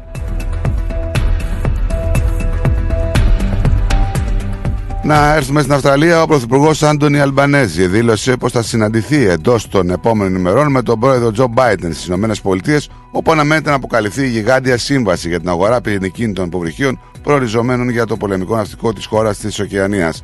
Θα συναντηθώ με τον πρόεδρο Biden στις ΗΠΑ. Θα κάνουμε σύντομα και άλλες ανακοινώσεις για λεπτομέρειες και τις αποφάσεις που θα ληφθούν, είπε ο κ. Αλμπανέζη. Η Ανατολική Υπηρεσία Υγείας της Βικτόριας σε πλήγει από διακοπές πληροφορικής με αποτέλεσμα να επηρεαστούν ορισμένα συστήματα σε νοσοκομεία σε όλη τη Μελβούρνη. Τα συστήματα είναι εκτός λειτουργίας στο Box Hill Hospital και στο Anglis Hospital, αναγκάζοντας τους διαχειριστές να εκδώσουν μια δήλωση ιστερική έκτακτης ανάγκης με κίτρινο κωδικό. Το ζήτημα έχει προκληθεί από μια κρίσιμη διακοπή του διακόπτη πυρήνα, την οποία εργαζόμαστε επί του παρόντος για να διορθώσουμε, ανέφερε η Eastern Health σε δήλωσή της. Νέο ηλεκτροσόκ περιμένει εκατοντάδες χιλιάδες νοικοκυριά στην Αυστραλία, καθώς το τεράστιο κόστος της ενεργειακής κρίσης πέρυσι περνάει πλέον και στις τέπε των καταναλωτών. Οι τιμές αναφοράς για ηλεκτρική ενέργεια μετά την άνοδο του 18,3% κατά μέσο όρο το 2022 αναμένεται να αυξηθούν επιπλέον φέτος κατά τουλάχιστον 20% σε ορισμένες πολιτείες. Ένα άντρα από τη Μελβούνη κατηγορείται ότι σκότωσε τον αδερφό του και μαχαίρωσε τη μητέρα του. Κατηγορείται για φόνο και απόπειρα ανθρωποκτονίας. Ο 32χρονο συνελήφθη στο Ρέζεβορ σε πολυσύχναστη διασταύρωση στο Πρέστον, αφού ο 29χρονο αδερφός του βρέθηκε νεκρός και η 62χρονη μητέρα του φέρεται να μαχαιρώθηκε στο λαιμό σε σπίτι στο Ρέζερβορ. Ξεχύλισε η οργή των πολιτών για την εθνική τραγωδία στα Τέμπη και πλημμύρισε τους δρόμους της Αθήνας, τη Θεσσαλονίκη, της Πάτρας, της Λάζας και των υπόλοιπων μεγάλων πόλεων της χώρας. Χιλιάδες πολίτες διαδήλωσαν από το πρωί και κάτι πολύ μεγαλύτερο από την ασφάλεια των δρομολογίων του σιδηροδρόμου. Διαδηλώνουν σε κάθε γωνία της Ελλάδας εναντίον ενός συστήματος που απέδειξε με το αίμα των 57 νεκρών των τεμπών ότι βάζει τους πολίτες σε δεύτερη μοίρα, ότι οι ζωές τους έχουν μικρότερη αξία από τη δική του επιβίωση και την εξυπηρέτηση των συμφερόντων του. Η κραυγή δολοφόνη που βγήκε από τα στόματα των διαδηλωτών και γράφτηκε στα πανό που ύψωσαν δεν ήταν απλώς η έκφραση ενός συναισθήματος. Σε δεκάδες πόλεις της Ελλάδας, εκατοντάδες χιλιάδες πολίτες βγήκαν, όπως είπαμε, στους δρόμους. Η πρόεδρος της Ευρωπαϊκής Επιτροπής, Ursula von der Leyen, προειδοποίησε ότι η Ευρώπη δεν θα αποδεχθεί ποτέ ότι η Ρωσία απειλεί την ασφάλειά της κατά τη διάρκεια ομιλίας της στο Κοινοβούλιο του Καναδά και εν ώψη της ενίσχυσης της υποστήριξη στην Ουκρανία. Περίπου 60 άνθρωποι έχασαν τη ζωή τους την 26η Φεβρουαρίου στην επίθεση που φέρονται να διέπραξαν τζιχαντιστές στην Παρταγκά, κοινότητα στο ανατολικό τμήμα της Μπουρκίνα Φάσο, για την οποία δεν έχει ανακοινωθεί μέχρι σήμερα κανένας επίσημος απολογισμός, ανακοίνωσε οργάνωση υπεράσπισης των ανθρωπίνων δικαιωμάτων. Για πρώτη φορά μετά από 20 χρόνια, η θέση του Ρετζέπ Νταγί Περντογάν στην Προεδρία της Τουρκίας τρίζει, αφού ο Κεμάλ Κιριτζάρογλου άφησε πίσω τον ηγέτη του ΑΚΠ στην πρώτη δημοσκόπηση που διεξήχθη μετά την ανακοίνωση της υποψηφιότητάς του.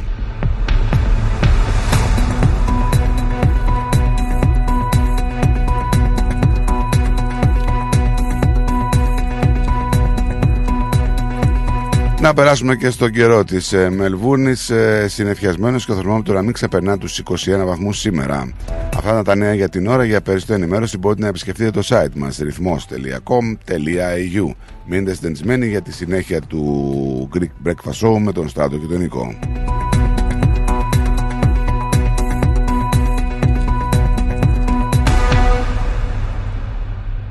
Έχασες την αγαπημένη σου live εκπομπή; Άκουσέ την σε podcast. Βρες την στο ρυθμός.com.au ή στο ρυθμός app ή γίνει συνδρομητή στα podcast του ρυθμός radio εντελώς δωρεάν σε Google Podcast, Apple Podcast και Spotify. Ακολούθησέ μας παντού σε Instagram, Facebook και YouTube. Ρυθμός Radio.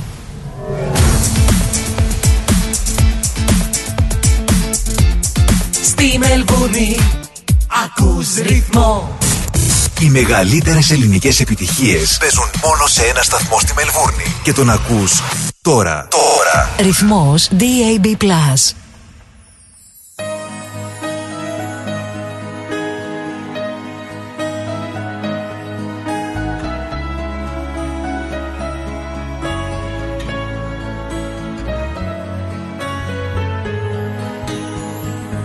Κοιτάζω να κλαις τις καλές εποχές Ίσως πίσω γυρνούσα. Ίσως γκρινιάζα πως είναι η σχέση γκρεμός Μα μετά θα περνούσα. Σε κοιτάζω να κλαις Να επιστρέψω μου λες Σαν να μην έχω φύγει. Μα εδώ υπάρχει μια λεπτομέρεια μικρή Που σου έχει ξεφύγει. Άλλον άνθρωπο γνώρισα Άλλον άνθρωπο χωρίσα. Σε περιμένα αλλιώς και μετά είδα φως Ένα ψέμα ήσουν μόνο. Άλλον άνθρωπο γνώρισα Άλλον άνθρωπο χωρίσα. Μια χαρά να περνάς μόνο μη περπατάς. Στο δικό μου το δρόμο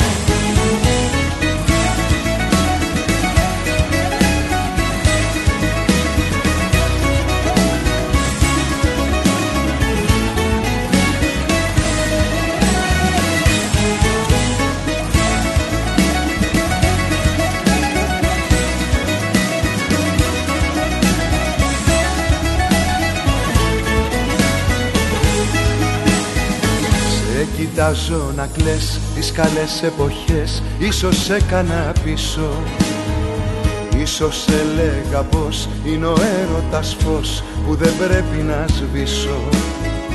Σε κοιτάζω να κλαις, να τα βρούμε μου λες το κακό να περάσει. Μα εδώ υπάρχει μια λεπτομέρεια μικρή που την έχεις ξεχάσει. Άλλον άνθρωπο γνώρισα, άλλον άνθρωπο χωρίσα. Σε περιμένα αλλιώς και μετά είδα φως. Ένα ψέμα ήσουν μόνο. Άλλον άνθρωπο γνώρισα, άλλον άνθρωπο χωρίσα. Μια χαρά να περνάς μόνο μη περπατάς. Στο δικό μου το δρόμο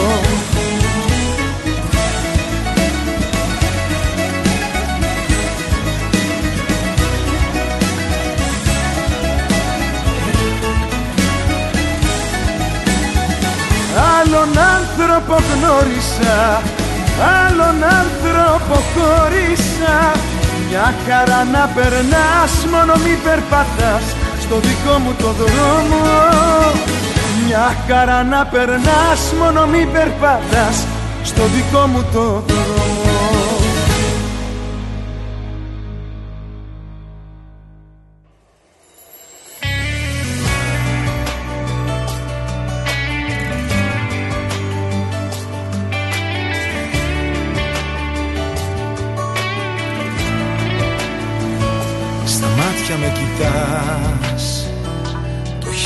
κρατάς. Όνειρο μάλλον θα Μη με ξυπνήσεις σαν κοιμάμαι Μου χαμογελάς. Εγώ σ' ακούω κι ας μη μου μιλάς. Όνειρο μάλλον θα Άσε με να κοιμάμαι Αν δεν είναι όνειρο φύλα Δείξε μου το δρόμο και φύγαμε. Ζήσε τη στιγμή δεν θα ξαναρθεί. Έλα πιο κοντά μου και φύλαμε. Αφού με τα μάτια τα είπαμε Φύλαμε. Ζήσε τη στιγμή δεν θα ξαναρθεί. Δώσ' μου τα φιλιά και τα χάδια σου. Έλα να γίνουμε ένα αυτή τη στιγμή. που το λένε τα μάτια σου.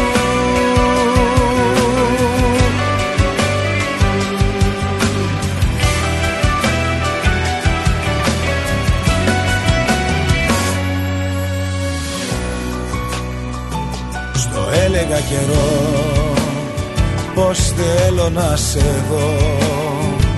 Όνειρο μάλλον θα Μη με ξυπνήσεις σαν κοιμάμαι κι απόψε είσαι εδώ. Το λέω και μου φαίνεται τρελό. Όνειρο μάλλον θα Άσε με να κοιμάμαι. Αν δεν είναι όνειρο φύλαμε.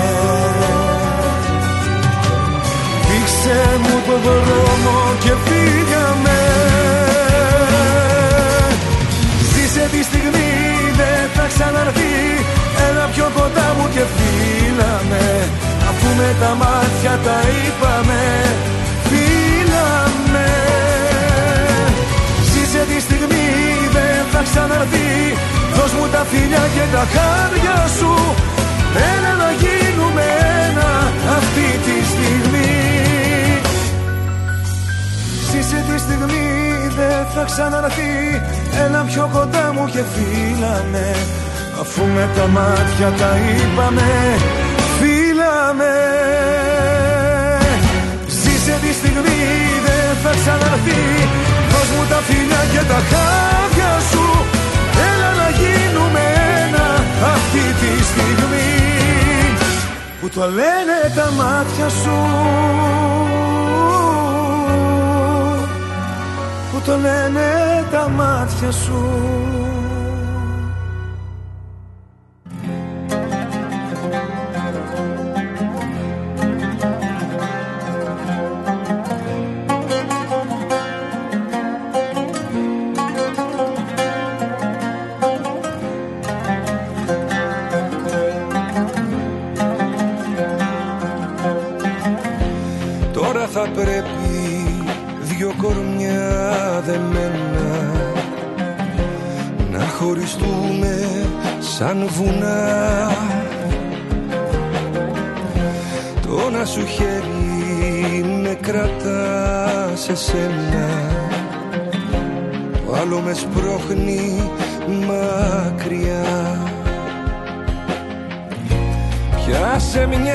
άκρη απ' το σκηνή Εγώ την άλλη να μπορέσω να ξελίσω. Μα πως λύνεις ότι ένωσε η ζωή. Πού σταματάς και πού αρχίζω ξαναμετρήσω. Από το ένα τη ζωή μου Μα όπου κι αν κοιτάξω τα μάτια σου είναι η φυλακή μου. Να ξαναμετρήσω μα ένα βαστάκτο για μένα κι αν τα χείλη κλείσω η καρδιά φωνάζει εσένα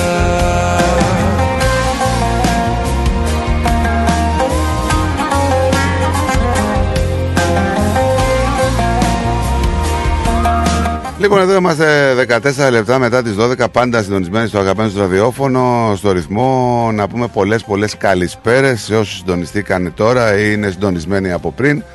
Εμείς ε, σας είπαμε ότι θα έχουμε και καλεσμένο μετά το δελτίο ειδήσεων και ήδη έχει καταφτάσει εδώ στο στούντιο.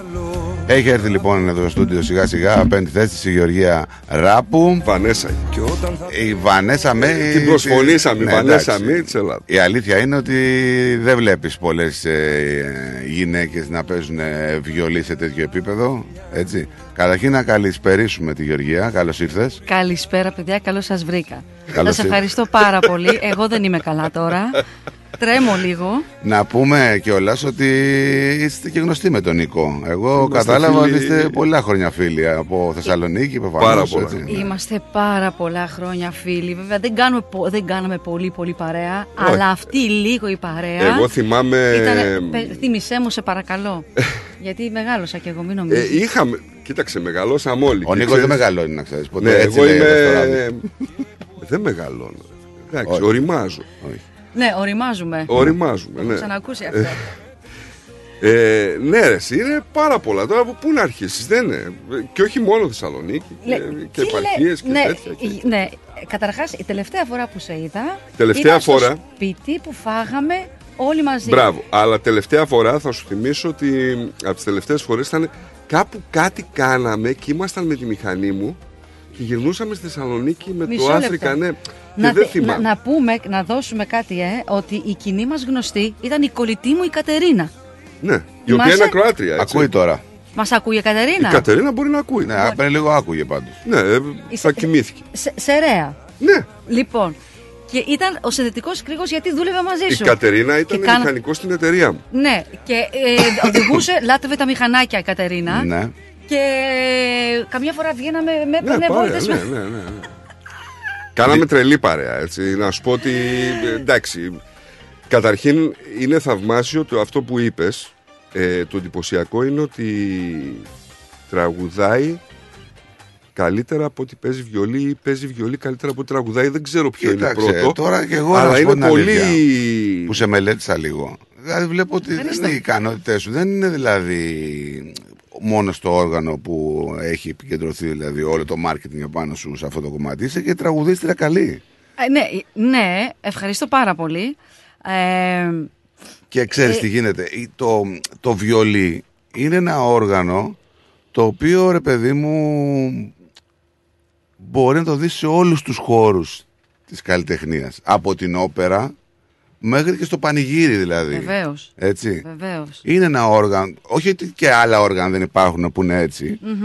αλλά μ, εσένα τι σου κέντρισε το ενδιαφέρον ώστε να ασχοληθείς με το βιολί; Σε- Σου κέντρισε το όργανο, η μουσική που αποδίδεται στο βιολί, η κλασική μουσική, η λαϊκή μουσική; Τι ήταν αυτό δηλαδή που σε έκανε να ασχοληθείς με αυτό; Αρχικά από αυτό που θυμάμαι σε πολύ μικρή ηλικία, πε- πέντε, πέντε, σίγουρα πέντε, θυμάμαι μια εικόνα στην τηλεόραση ενός κοριτσιού, μιας κοπέλας γυναίκας που έπαιζε βιολί. Αρχικά ήταν η πρώτη επαφή οπτική. Ε, ε, ε, ε, με εγωίτευσε αυτό που είδα. Ναι. Μια, σαν αρμονία έτσι αυτό Ναι. που φαίνεται. Αργό, αργότερα ναι, με, με- μου κέντρισε την, την προσοχή μου αυτό που είδα. Και αργότερα, όχι αργότερα, πολύ, πολύ γρήγορα είπα ότι θέλω να μάθω αυτό. Και έκανα μικρή, ας πούμε, έκανα την κίνηση. Του... Να πούμε ότι ασχολείσαι πάρα πολλά χρόνια Πολλά. με το όργανο. Δηλαδή από ηλικία διαβάζω εδώ από 5 ετών. Ναι, ξεκίνησα τις σπουδές από 6 ετών, από πρώτη δημοτικού. Πήρε πτυχίο. Ναι, ναι, το 1994 πήρα το πρώτο το πτυχίο στο βιολί, που είναι οι πρώτες... εμ, Μετά πήρα, συνέχισα τις σπουδές μου, πήρα το δίπλωμά μου το 2001. Το είχε σκεφτεί αλλιώς. Το ότι θα μ, το κάνεις, θα παίζεις το όργανο σε κάποιες άλλους χώρους ή ήθελες. Όχι; Τίποτα. Εγώ ήθελα μόνο να παίζω. Ναι. Ήθελα μόνο να παίζω. Δεν διαχώρισα ποτέ ούτε μουσικές ούτε τί- τίποτα. Εγώ ήθελα μόνο να παίζω βιολί. Στο επόμενο βήμα, πώς σου προέκυψε και έφυγες από το. να πας το ένα βήμα παραπάνω, δηλαδή να μπεις μπήκες σε ορχήστρα. ε, Το 95, όταν ε, πήρα το πτυχίο, το 95, ε, μπήκα στην συμφωνική. Γιατί ζούσα, ζούσα στο Βόλο. Έτσι. Αγαπημένη πη- πόλη. Ναι, εθνική. Λόγω ξέρεις. Ωραίος ο Βόλος γενικά και εμένα μου αρέσει. Ναι, Ναι, ναι. ιδιαίτερα ένα σημείο, καβούρας, ας πούμε. είναι Ναι, πιο ναι, ναι. Λόγω τσίπουρου να αγαπημένο. φανταστώ. λοιπόν, το 95 μπήκα στη Συμφωνική Ορχήστρα του Ναι. Βόλου, που ήταν τότε μία από τις καλύτερες συμφωνικές ορχήστρες της Ελλάδος. Ε, παράλληλα, συνέχισα τις σπουδές μου, τις πιο ανώτερες σπουδές στο βιολί, για να πάρω το δίπλωμα. Ναι. Λοιπόν, παράλληλα έδωσα, έδινα και μαθήματα βιολιού σε όλα τα οδεία Δίδασκες, της, ναι. Μακεδο, της κεντρικής Ελλάδας. Ναι. Μάγνησε, Λάρισα, Βόλο, Πτολεμαίδα, Κοζάνη. Ναι. Δηλαδή για, για πάρα πολλά χρόνια, μέχρι το 2006-2007, η δουλειά μου ήταν αυτή. Καθηγήτρια βιολιού στα οδεία, μουσικά σχολεία και συμφωνική ορχήστρα και πολλές πολλές συναυλίες. Δεν έχεις ασχοληθεί ακόμα με τα μαγαζιά; Όχι. Όταν τελείωσα και εξάντλησα τις μουσικές μου σπουδές, που πήρα και τα τελευταία μου πτυχία φούγκα, αυτά είναι θεωρίας. Ναι, ναι, ναι. Γιατί το δίπλωμα τελείωσε, αυτό ήταν. Μετά είναι όλο Είχα- δικός σου. Είχα πάρει μια υποτροφία στη Γερμανία, αλλά η ζωή μου άλλαξε και δεν πήγα ποτέ στην, ε, Ναι. στη Γερμανία. Λοιπόν, γιατί έκανα κάτι καλύτερο. Έκα- έκανα το γιο μου. Λοιπόν, Εντάξει, τώρα και- δεν υπάρχει κάτι καλύτερο. πιάσαμε Που τα θα είναι βάθη. φαντάρος τώρα. Είναι φαντάρος. Πώς το ξέρεις; Ε, αφού άμα το Όχι, κάνεις έτσι το είπα, αναλογικά. αλλά ναι, τώρα ναι. Για είναι φαντάρος. Ο γιος μου υπηρετεί στο σουφλί, τέλος πάντων.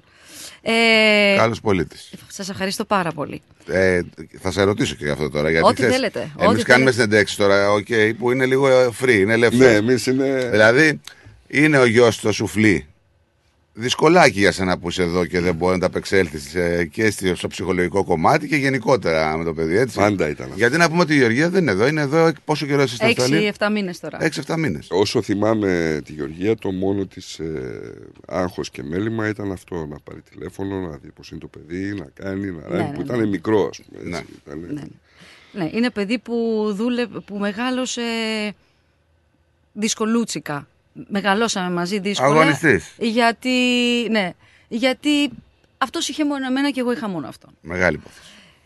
Και ναι, παιδιά, θα, θα, θα τα πούμε όλα, θα πω ό,τι θέλετε, εν πάση περιπτώσει. Ε, το δικαιούστε άλλωστε. και, και πώς το λένε.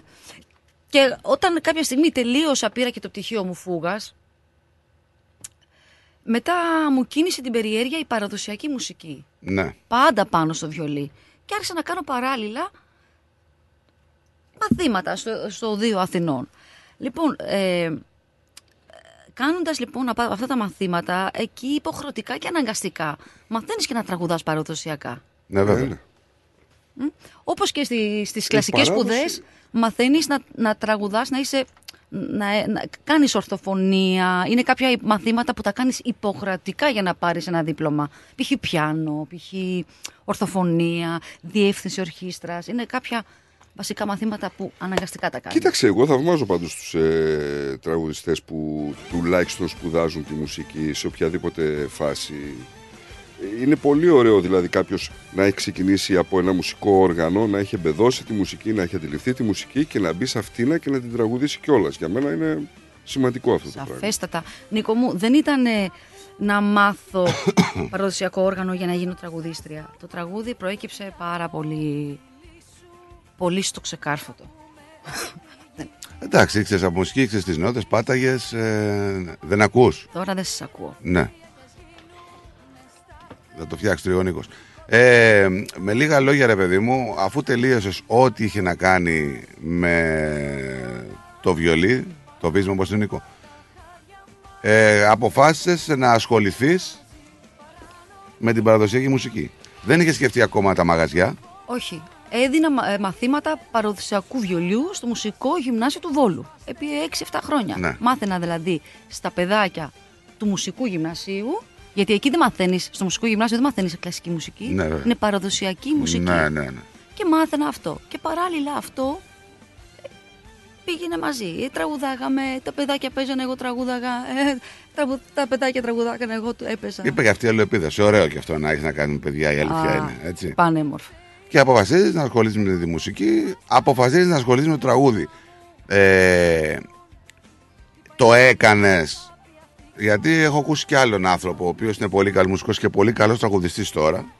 Ο, ο, ο φίλος μου ο Σιόλος, που μου λέει, ήταν μουσικός, πολύ καλό μουσικός και μου λέει, του ωραία μου λέει ότι τραγουδάγανε, εγώ ήμουν από πίσω μου λέει, αυτοί παίρνανε περισσότερα, εγώ παίρνα λιγότερα. Δημάκη σου, Δημάκη. Ναι, ναι. Εγώ έπαιρνα λιγότερα, αφού το έχω λέει, γιατί να μην κάνω την τέτοια να βγω μπροστά. Και κάπως έτσι μου λέει ξεκίνησα να, στο να τραγουδήσω για να μπω και στα μαγαζιά, να πάρω και ένα καλύτερο μεροκάματο. Γιατί καλός ή κακός, ένας καλλιτέχνης το επάγγελμα το κάνει μόνο για τη δόξα. δόξα. Έτσι είναι και για βιοποριστικού λόγους. και ειδικά μετά από μια πανδημία που περάσανε οι καλλιτέχνες 2-3 χρόνων, ήταν κάτι το οποίο τους γονάτισε λίγο που μην ακούνε Λίγο. μεροκάματο. ε, είναι, δεν είναι πρώτη φορά νομίζω που έχεις Αυστραλία. Είναι η τέταρτη. Είναι η τέταρτη. Και τώρα είσαι 6 μήνες στην κίνηση. Είμαι έξι μήνες στην κίνηση, ναι, κάθε Σάββατο. Ε, Θα τους εκατοστήσεις. Ε, ε, σε ευχαριστώ.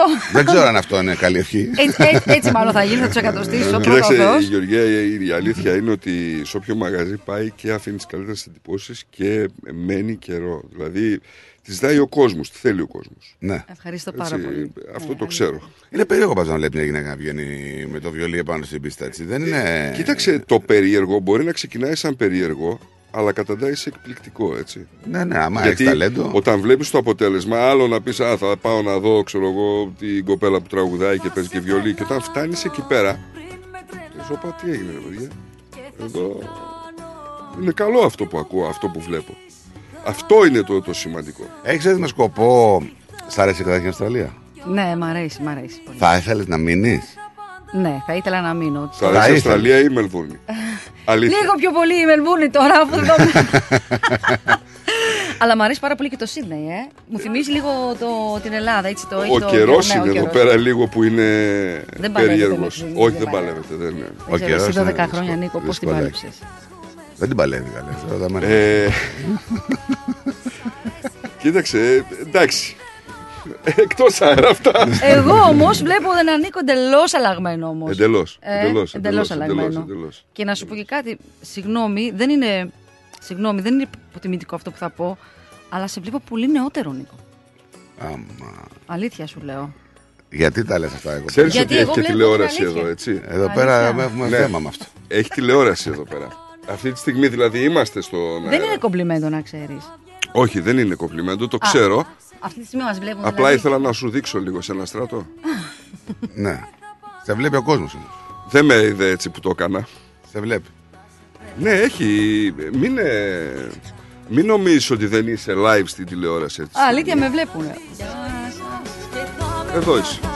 Γιατί παίζει live. Για να ακούσουμε λίγο κιόλα. Και εγώ για μια φορά δεν θα έχουμε σου λέω καμία διαφορά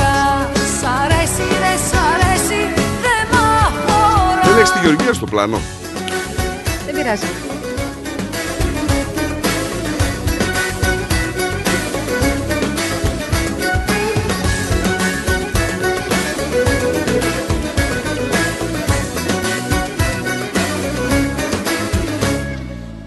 μαζί σου πήρα Όλες οι σύγχρονες τηλεοράσεις παίζουν να ξέρεις και εκτός αυτού είναι και διαδικτυακό.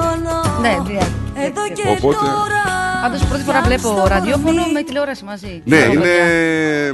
έχει συγχαρητήριά πολλά μας. χρόνια αυτή η ιστορία.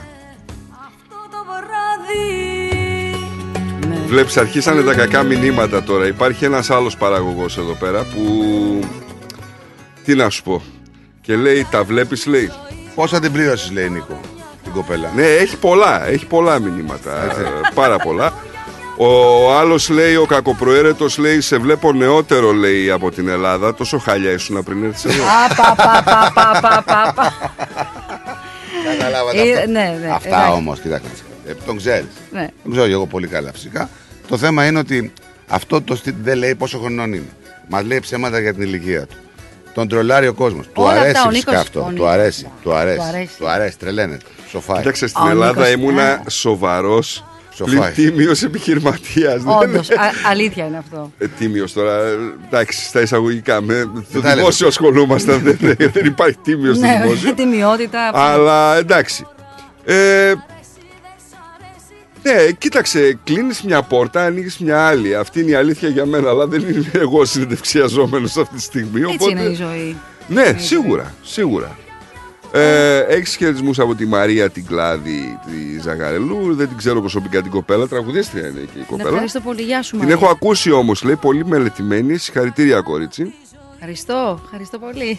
Ε, ναι, έχει μηνύματα.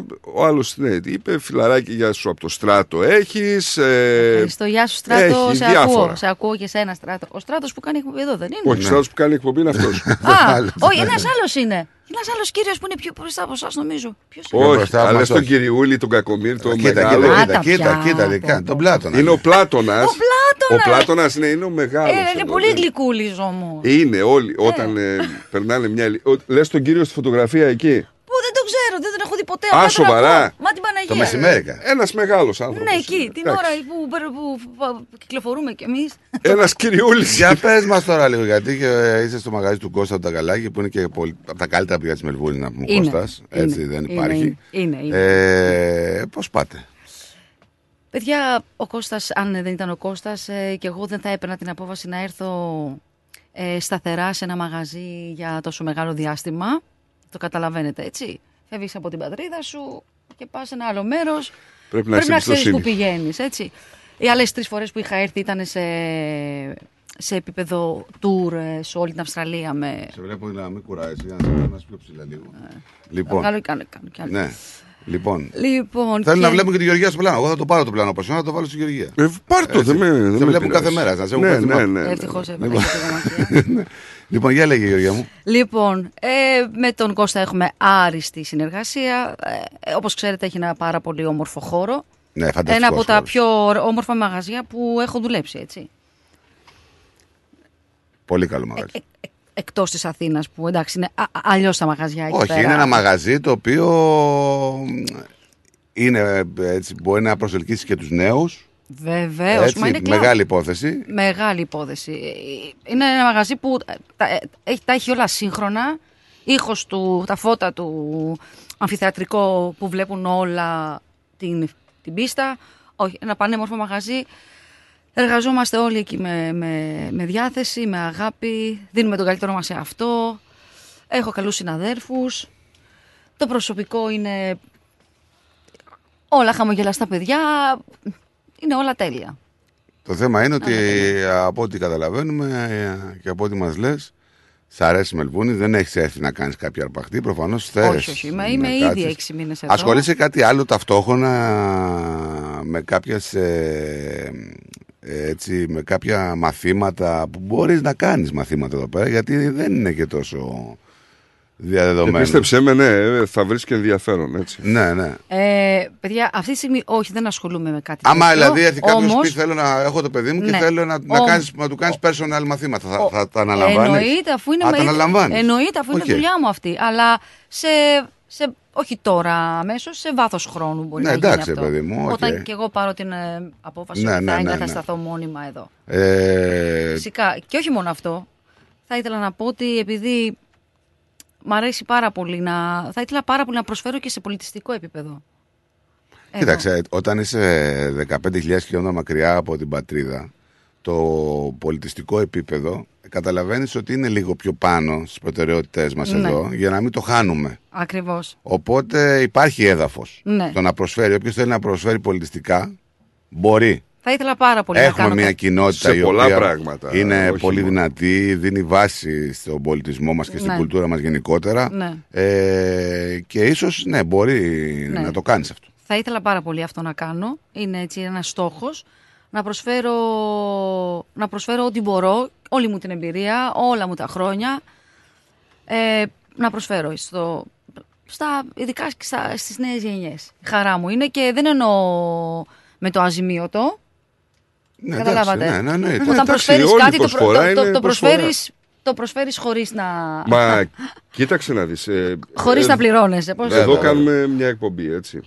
Ε, η προσφορά μπορεί να μην φαίνεται σαν πρώτη άποψη στο πολιτιστικό επίπεδο, αλλά να σου πω ότι έχει πολλούς ακροατές οι οποίοι το γνωρίζεις κι εσύ ότι τα ελληνικά τους είναι χειρότερα από τα κινέζικά μου. Ναι. Ε, οι άνθρωποι λένε ότι παιδιά πολλές φορές δεν καταλαβαίνουμε τι λέτε αλλά παίρνουμε λέξεις και πλουτίζουμε το λεξιλόγιό μας.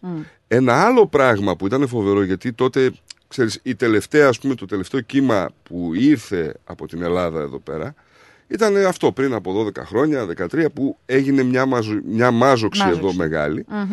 Ε, ήρθανε άνθρωποι, εν πάση περιπτώσει, ξέρεις πόσο μεγάλη αλλαγή υπήρχε στα σχολεία; Μμμ, το- Δεν ήταν μόνο τα δικά μας παιδιά που ήρθαν και ξαφνικά μάθαν αγγλικά γιατί αγγλικά διδασκόντουσαν, Μμμ. αλλά στα διαλύματα κάνανε παρέα με παιδιά που ήταν Ελληνοαυστραλών και αυτά τα παιδιά μιλάνε πολύ καλύτερα ελληνικά. Άρα λοιπόν η προσφορά στα πολιτιστικά δρόμενα, στα ελληνικά πολιτιστικά δρόμενα της Αυστραλίας γενικότερα, είναι πολύ μεγάλη η συμβολή των μεταναστών. Και εσύ θα συμβάλλεις. Βεβαίως. και με τη μουσική σου ακόμη συμβάλλεις. Δηλαδή, και ο Στράτος έχει παιδιά στην ηλικία αυτή τη στιγμή που ε, ναι, θα ακούσουν ξέρω εγώ, τα ξένα τραγούδια, αλλά θα πάνε στο τρακ, θα πάνε στην κίνηση, γιατί θέλουν να ακούσουν ελληνικά και θα τους μείνουν. Και όταν θα δουν τη Γεωργία να παίζει βιολί, ας πούμε, θα τους κεντρήσει και αυτό το ενδιαφέρον. Τα ελληνικά της Γεωργίας στο τραγούδι είναι πολλά πράγματα, ρε, σε Γεωργία, που όντως, πραγματικά αλήθεια είναι αυτό. είναι εντελώς διαφορετικά εδώ Όντως, πέρα. είναι μεγάλη αλήθεια αυτή που λες. Συμφωνώ Τώρα απόλυτα. θα το πω, αλλά Ε, πες το. επιτελώ Πες. κοινωνικό έργο. Και εσύ, όχι μόνος μου. Ναι, ναι. Επιτελούμε κοινωνικό έργο. Ο ναι. Στράτος- ο Στράτος σκέφτεται Ο Στράτος λίγο. διαβάζει μηνύματα αυτή Α, τη εντάξει, στιγμή λοιπόν. και γελάει γιατί κράζουν εμένα. Λέει, ας Ε, πούμε, εντάξει. ο άλλος το τίμιος με δύο λάμδα Νίκο. Ναι. Να, να, να, Τα σε, λέμε να, κι αυτά. να σε πω κάτι όμως. Να με πεις. Λοιπόν, Εγώ το λέω και με κοροϊδεύουνε. Μην είναι. Α, τι λέει. Το να με πεις να σε πω, να το σε λέω. πω, ε, Ναι. εννοεί. Να σε πω λοιπόν κάτι, Νίκο. Ε, με κράζεις, λέω, σε φερλής, με θαυμάζεις. Ναι. Για κάτσε. Κράζεις, γιατί- θαυμάζεις. Συγγνώμη λίγο, γιατί έχουμε και άλλο Θεσσαλονικιό τώρα στη γραμμή. Που προφανώς να ξέρει τη Γεωργία. Καλημέρα, καλησπέρα, καληνύχτα. Τι κάνετε; Κατεβάστε τον από το άλογο αυτόν τον κύριο Σταρή. Ναι. Κατέβαρα το άλογο, ρε, δίκιο έχει ο άνθρωπος. Ε, ο κύριος δεν είναι καταρχήν από τη Θεσσαλονίκη. Από πού είναι; Είναι από την Πολύχνη. Α, Άμα. Από την Πολύχνη. Σωστός ο κύριος. Σωστός. Δεν είναι. Άλλη σημαία. δεν έχει Λοιπόν, σχέση. το σημαντικότερο καταρχήν γεια σου Γεωργία. Γεια Ε, και χαρά. Τι ωραία που τα είπες. Σας ευχαριστώ Λοιπόν, πάρα πολύ. Ε, σε παρακαλώ πολύ, άστο πληθυντικό, νομίζω ότι βγάζουμε κι άλλος και, και στεναχωριέμαι. Ευχαριστώ Ε, Νίκο, επίσης. Νίκο, Γιάννη, με λένε. Γιάννη. Μπράβο, λοιπόν. Γεια σου Γιάννη. Ε, το σημαντικότερο να ξέρετε πάρα πολύ καλά, αυτό που έχετε πει είναι πάρα πολύ σοβαρό. Το σημαντικότερο είναι ότι με τη μη έλευση ε, μεταναστών, ο πολιτισμός πραγματικά σας λέω χρειά, πονάει. Αυτά που έχετε πει όλα ήταν πολύ στοχευμένα και ήταν αληθινότατα. Ε, εγώ ως μετανάστης ήρθα εδώ πέρα και πρα- πραγματικά καταλάβαινα την ανάγκη να έρθουμε, να έρθουμε κι άλλοι πολλοί εδώ. Ε, είναι πολύ σημαντικό αυτό που έχει πει η Γεωργία ε, ότι μέσα στον πολιτισμό και πραγματικά πρώτη φορά το ακούω από άνθρωπο που έχει ε, από, από καλλιτέχνη που έχει έρθει και έχει δουλέψει εδώ πέρα και δεν είναι σίγουρο άμα θα κάτσει κιόλας ε, να θέλει να προσφέρει στον πολιτισμό. Ευχαριστώ Είναι σημαντική πολύ. η πρόταση αυτού του κοριτσιού. Το κάνω, με, το Είναι κάνω πολύ με, όλη μου, σημαντικό. την, με όλη μου την αγάπη και με όλη μου τη δύναμη θα το κάνω όταν θα μου δοθεί ευκαιρία, ή δοθεί ευκαιρία και με όλη μου την καρδιά. Να ξέρεις πάρα πολύ καλά με την ποντιακή θα σε συνηθίσουμε αμέσως. Είναι στην ποντιακή αιστεία, είναι χωροδιδάσκαλος, είναι... Αμάν, τώρα βλέξαμε. Τίποτα. Αγα, α- αγαπάω τους πόντιους όσο δεν πάει Με άλλο. άλλα έγχορδα τους στυλ αυτού, πώς θα πας; Πάρα πολύ καλά. Παίζεις και με και- λύρα. και λύρα; Όχι, δεν παίζω, αλλά έχουμε πολύ καλή συνεργασία. Α, και με ωραία. την κριτική και με την ε, ποντιακή. Μπράβο, να σας πω κάτι. Η, ο, παιδιά, ο, Ανατολ, ο, ο, ο δυτικός πόντος έπαιζε και βιολί. Ναι, βεβαίως. Ενώ, ε, ενώ το κρατούσε όπω ακριβώς στα κρατήματα της λίρα. Εκεί στα μεταλλεία, στα μεταλλεία έχει κάποιους σκοπούς, κάποιους ρυθμούς που άμα τα ακούσει η Γεωργία θα συγκλονιστεί. Ναι, αυτό. Την αυ- προτρέπω, να Μμ. πάει, την προτρέπω να πάει σε ένα αριθμό που λέγεται Παλάι. Είναι, βιολί. Παλάι, είναι ναι. δρόμοι, δρόμοι του βιολιού. Δρόμοι του βιολιού. Μμ. Ναι, εσένα περιμένω να μάθεις το παλάι, δεν το ξέρει τώρα. Ναι, μωρέ, τώρα ήρθε άλλος από την Ευχαριστώ. Πολύχνη να πούμε. Πάω Ευχαριστώ. άνθρωπος να Όχι, μας πει για η το αλήθεια- παλάι. Πάω άνθρωπος. Και εσύ πάω, Πάω ακούσες; άνθρωπος, δηλαδή, όλα. Πολύ. Πολύ πάω. Πολύ. Αφού έζησα τα τελευταία χρόνια πριν πάω στην Αθήνα, έζησα πολλά χρόνια στη Θεσσαλονίκη. Αθήνα που έμενες; Κυφυσιά, γλυφάδα. Α, κοντά μου, είναι Εράκλειο. Ναι. Ναι. Καταγωγή από Θεσσαλονίκη και από εκεί από από γύρω γύρω. Βόλο, Καταγωγή μας βόλο, από την βόλο, Κύπρο. βόλο, αλλά δεν κάναμε Θεσσαλονικιά. Ναι, ναι. Η δουλειά με έκανε, η Αγαπάω δουλειά. Βόλ- Πω, πω, πω, πω, Βόλο. Ναι, ρε, Βόλο, Ναι. γιατί τι είναι το περίεργο. Εκεί. Βόλο, ναι, Βόλο. Αυτό που θα παίξετε τώρα στην επόμενη αγωνιστική. Βόλο. Βόλο. Εσύ το μεταξύ Λοιπόν, δεν να ακούς τι είστε λέει ο καλά. άλλος όμως μέσα. Α- Αλήθεια, σου- αλήθεια, Γεωργία, χάρηκα πάρα, πάρα, Χάρηκα πάρα πολύ, Γιάννη. Θα- Θα ήθελα, δεν ξέρω. Το... Να κανονίσεις Ευχαριστώ πάρα. εκεί στους ποντίους που μαζεύεστε και μα- είστε από τις λίγες κοινότητες που μαζεύεστε. Έτσι. Να έρθει η Γεωργία με το βιολί και Θέλω τη να λύρα πω- να γίνει, να, κάνει, να γίνει ωραίο πάντρεμα. Μου επιτρέπετε κάτι να πω για τους Α, πόντιους; ό,τι θες. Ότι, Αυτό θα γίνει σίγουρα. ότι, ότι έχω, ε, ε, έχω μεγαλώσει με, με πόντιους. Οι φίλες μου είναι οι περισσότερες. Κοζάνη, ε, ε, Ναι, ο- ναι, όλα εκεί είναι, πάνω, Είναι ναι. εκεί φουλ, ε, ποντιακή αιστεία. Λοιπόν, τους αγαπάω Ναι. πάρα πολύ. Πάρα, πάρα, πάρα, πάρα πολύ. Ε, και μέχρι εδώ. Εντάξει, κοίταξε, εξαρτάται Ωραία. τώρα. Και θα ήθελα πάρα πολύ να κάνουμε κάτι εκεί πέρα στην ποντιακή αιστεία, φυσικά. Παντού Υ- υπάρχει χώρος να... Άλλωστε και ο στοιχισμός του Βόλου, ε, ο προσφυγικό είναι πάρα πολύ μεγάλος. παιδιά. Μμμ. Έχουμε πολλούς δικούς μας εκεί. Ναι. Ευχαριστώ πάρα πολύ για το, για το χρόνο σας. Εγώ Να είσαι ευχαριστώ. καλά, Γιάννη. χάρηκα Να πολύ σε που καλά, σε να σε άκουσα. καλά. Να σε καλά. Γεια, γεια. Καλό παιδί ο Γιάννης, αλλά ναι. Πάω. Α, α, ΠΑΟΚ, ναι. Όλοι έχουμε τα ελαττωμάτά μας. Ναι, ναι, κανένας. Λοιπόν, έχεις κάνει και ένα ρε- remake του... Του Γιάννη Πάριου, το Γιάννη έχω μια Πάριου. δίψα. Ναι, ναι, πολύ Ένα ωραίο. remix, Πάντα πολύ ακούσουμε, όμορφο. Πάντα ακούσουμε. Για... Σας ευχαριστώ.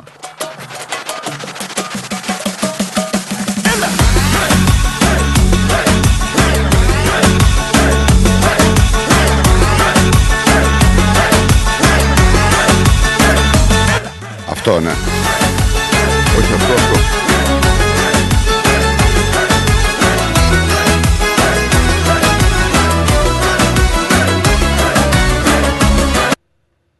Μπράβο. Ε, σκράσα, δεν φταίω εγώ. Μισό λεπτό θα το ξαναβάλουμε, παιδιά. Μάτι, ναι. μάτι, μάτι, παιδιά, μάτι. Μας φάγανε, μας φάγανε.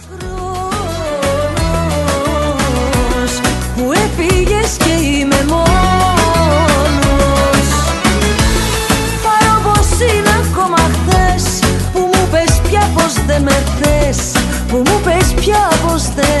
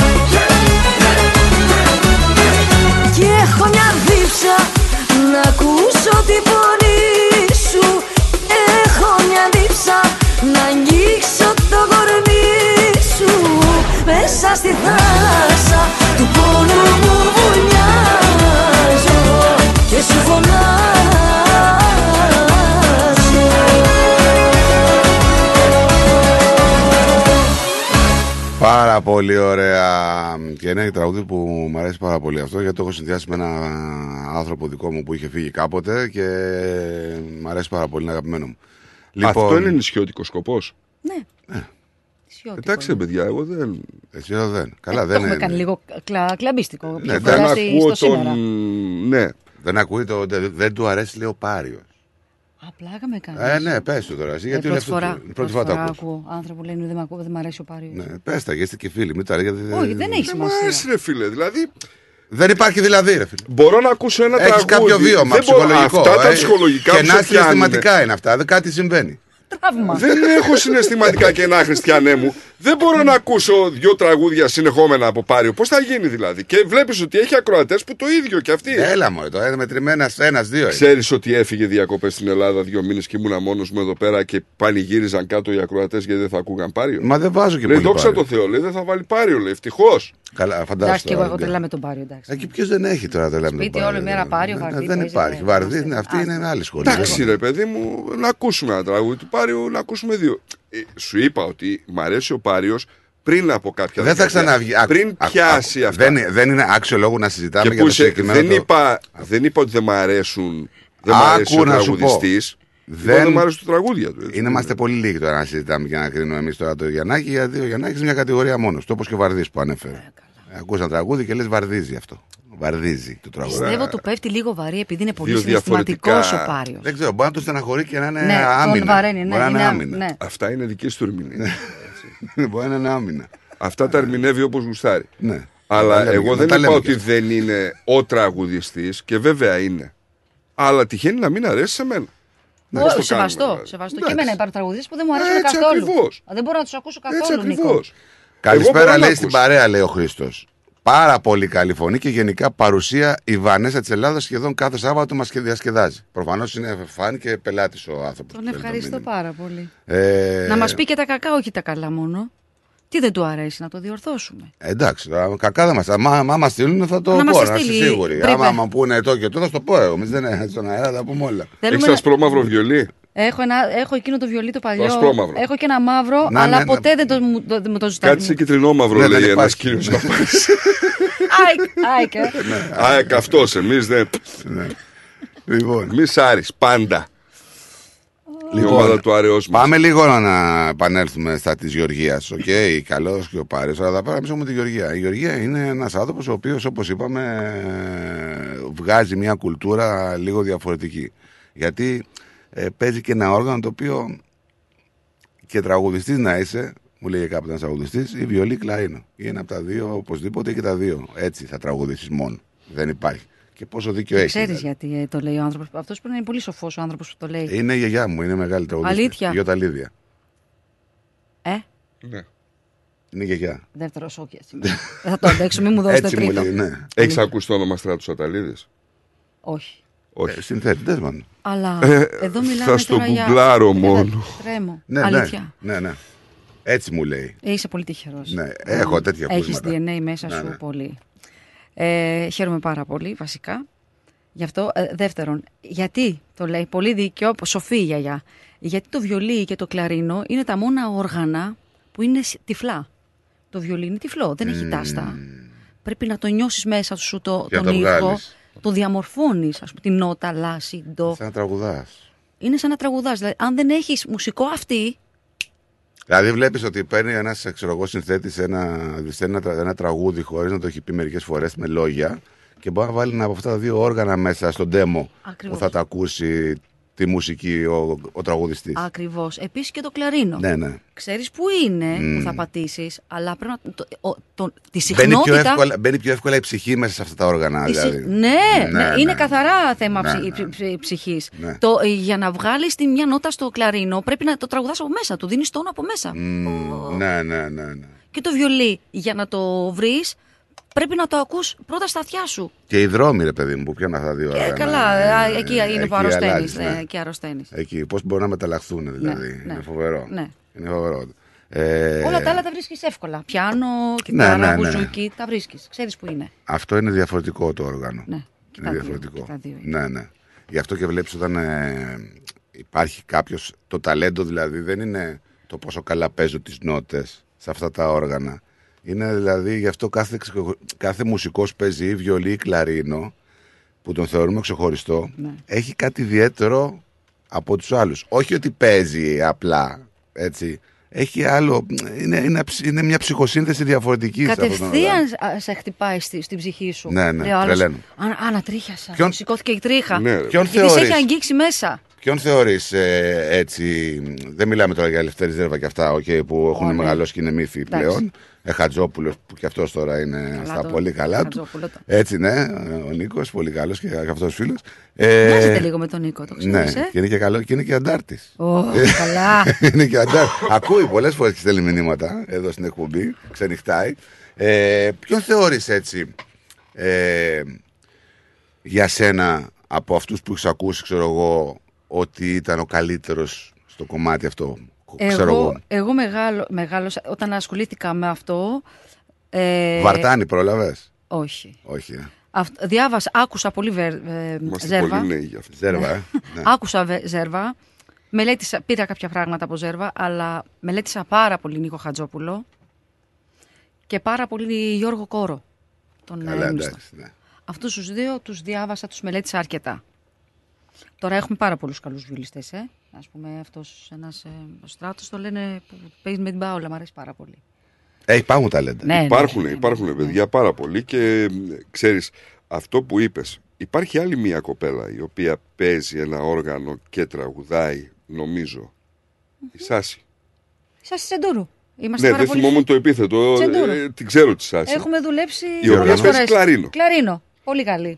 Ε, δεν μπορώ να σου πω δηλαδή για ποιότητα, έτσι. Ναι, Δεν έχω τύχει είναι, να ακούσω είναι, την κοπέλα, είναι στην καταπληκτική η κοπέλα, έτσι. Και τις ξεχωρίζω μαζί με τη Γεωργία, γιατί κάνουν κάτι πολύ δύσκολο για μένα. Ταυτόχρονα. Ναι, Ναι, είναι είναι, πολύ το δύσκολο. ταυτόχρονο. Είναι πολύ δύσκολο. Γιατί είναι να τραγουδήσεις, να παίξεις και η κίνηση. Σίγουρα. είναι τρία, δεν είναι Σίγουρα. δύο. Δηλαδή και η κίνηση. Την έχεις δηλαδή. δει πίστα τη Γεωργία; Όχι. Θα πρέπει να πάμε να τη δούμε. Να δείτε παιδιά, τώρα, τώρα επιβάλλετε. Καλά, τώρα. τώρα δεν ξέρω. Τώρα.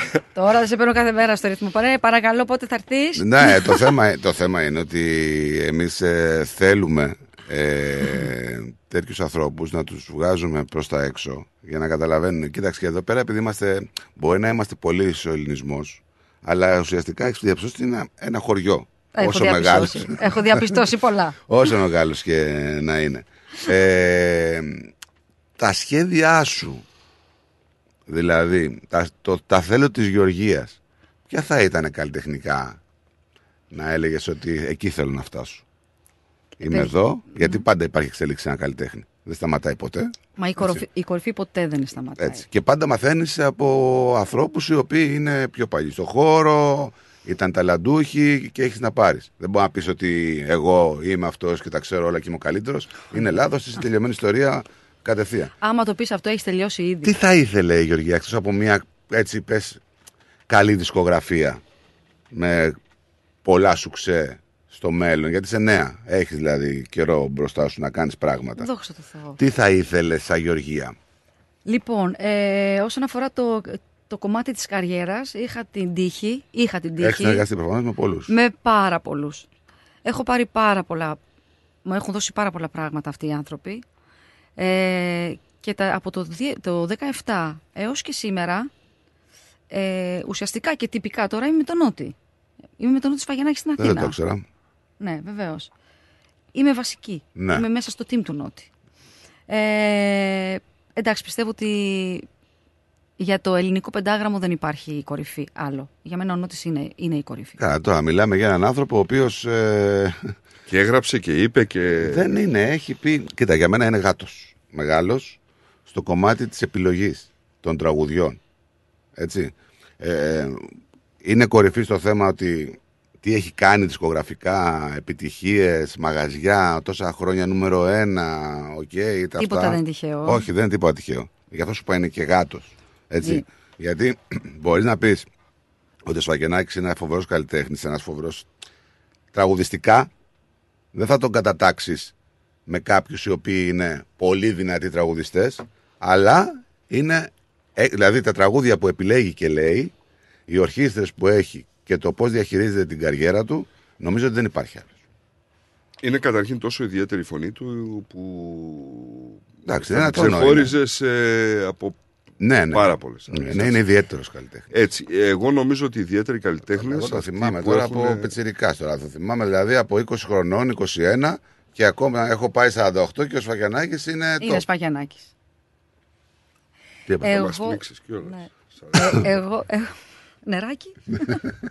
εγώ δεν τον επέλεξα μόνο γιατί είναι αυτός που είναι ένας πολύ ιδιαίτερος καλλιτέχνης και είναι στην κορυφή. Επειδή τόσα χρόνια τον γνωρίζω... Σε επέλεξε προφανώς. Ναι, με επέλεξε, ναι. Με επέλεξε Και όταν σε επιλέγουν τέτοιου είδους καλλιτέχνες, Ναι. δεν μπορεί να είσαι απλά ένας καλλιτέχνης που έχεις βγει στο. Πρέπει να είσαι καλός. Ναι, ναι, ναι, με επέλεξε. Και όχι, πο- όχι μια φορά μόνο, γιατί κάθε φορά ο Νότης, κάθε χρόνο όταν κάνει κάποιο πρόγραμμα, κάποια πράγματα τα αλλάζει. Δεν βάσει και στο χαρακτήρα των ανθρώπων που συνεργάζεται πάρα πολύ. Έτσι, να Εδώ τα λέμε θε- γι' αυτά. Εδώ θέλω να καταλήξω. Και όταν κάναμε, τελειώσαμε την πρώτη μας συνεργασία με, Πα- με, Νότης, με Νότης Πάολα στον Γκάζι ε, και ετοιμαζόμασταν για, την, επ- για, το επόμενο, για το επόμενο στάδιο, για την επόμενη, επόμενη συνεργασία του Νότη, με κάλεσε και μου είπε πώς είσαι Γεωργία και τα λοιπά. Ο Νότης είναι ένας φανταστικός άνθρωπος. Ένας φανταστικός τύπος. Ε, μου λέει, θα, εί- θα, μου- θα ήθελες, λέει, θα μου έκανες λίγο την τιμή να μείνεις, να συνεχίσεις να υπάρχεις, λέει, στο team μου και να... Μου έδωσε και άλλα καθήκοντα, εκτός του να παίζω βιολί, να του κάνω κάποια, κάποιο intro όταν βγαίνει, ξέρω εγώ. Μου έδωσε και μου ανέθεσε και άλλα καθήκοντα στο, στην ορχήστρα και σε αυτά. Και ήταν... ε, δεν θα ήθελα, μου λέει, να σε αλλάξω. Θέλω, μου λέει, να μείνεις για όσο θα εμφανίζομαι να είσαι μαζί μου. Δεν υπάρχει Άρα, καλύτερη... άρα βλέπει πράγματα που είναι πολύ σημαντικά σε σένα. Και Ναι. εντάξει, τα αποδεικνύεις κιόλας. Δεν είναι. Εντάξει, δηλαδή, το, το ταλέντο δεν μπορεί να κρυφτεί. Ούτε να φημωθεί. Κάποια στιγμή θα βγει προς τα έξω. Θα βρεθεί ο κατάλληλος άνθρωπος, θα βρεθούν οι κατάλληλες συνθήκες, όπου θα μπορέσεις να δείξεις. ποιος- Όλοι οι καλλιτέχνες, ξέρεις, υπάρχουν και πολλοί καλλιτέχνες που δεν, έχουν, γι- δεν βρήκαν ποτέ την ευκαιρία. Βεβαίως. Έτσι. Βεβαίως. Ξέρεις, που δεν μπορεί. Άτυχοι. Είσαι στον χώρο πο- τόσο καιρό, ξέρεις δηλαδή ότι υπάρχουν τραγουδιστές και τραγουδίστριες Και φωνάρες, έτσι. που Τώρα ποτέ όχι- δεν πρόκειται. και όχι επειδή δεν τις προωθήσανε, και για το δικό τους κεφάλι.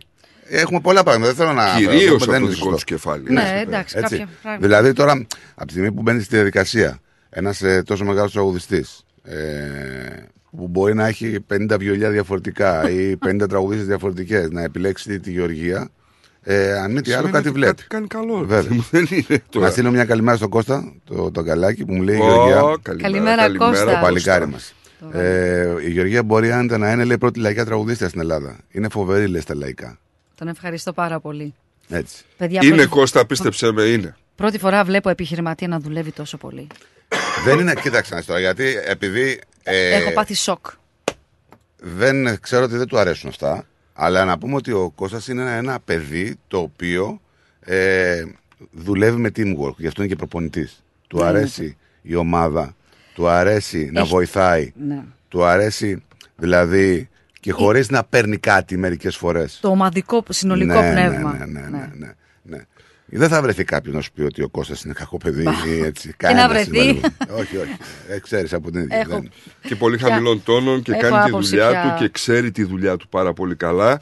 Και όλα αυτά που είπε ο Στράτος όλα μαζί συνθέτουν τον Κώστα. Έτσι. Είναι Ο λίγοι Κώστας- να σου πω αυτοί. Και δεν το έτσι. γουστάρει αυτό τώρα το, το που μιλάει Ναι, με τον ναι, Κώστα. ναι, δηλαδή ναι, ναι. ε, πάρει τηλέφωνο και να πει ρε, φτάνει. μην, ε. Παιδιά, έχω γνωρίσει επιχειρηματίες από τους πιο μεγάλους μέχρι τους πιο μικρούς. Τι να σας πω τώρα. Επιχειρηματία να πάει πριν από το προσωπικό στο μαγαζί και να δουλεύει, να σηκώνει τα μανίκια. Δεν υπάρχει, σου λέω. Εγώ έχω πάθει.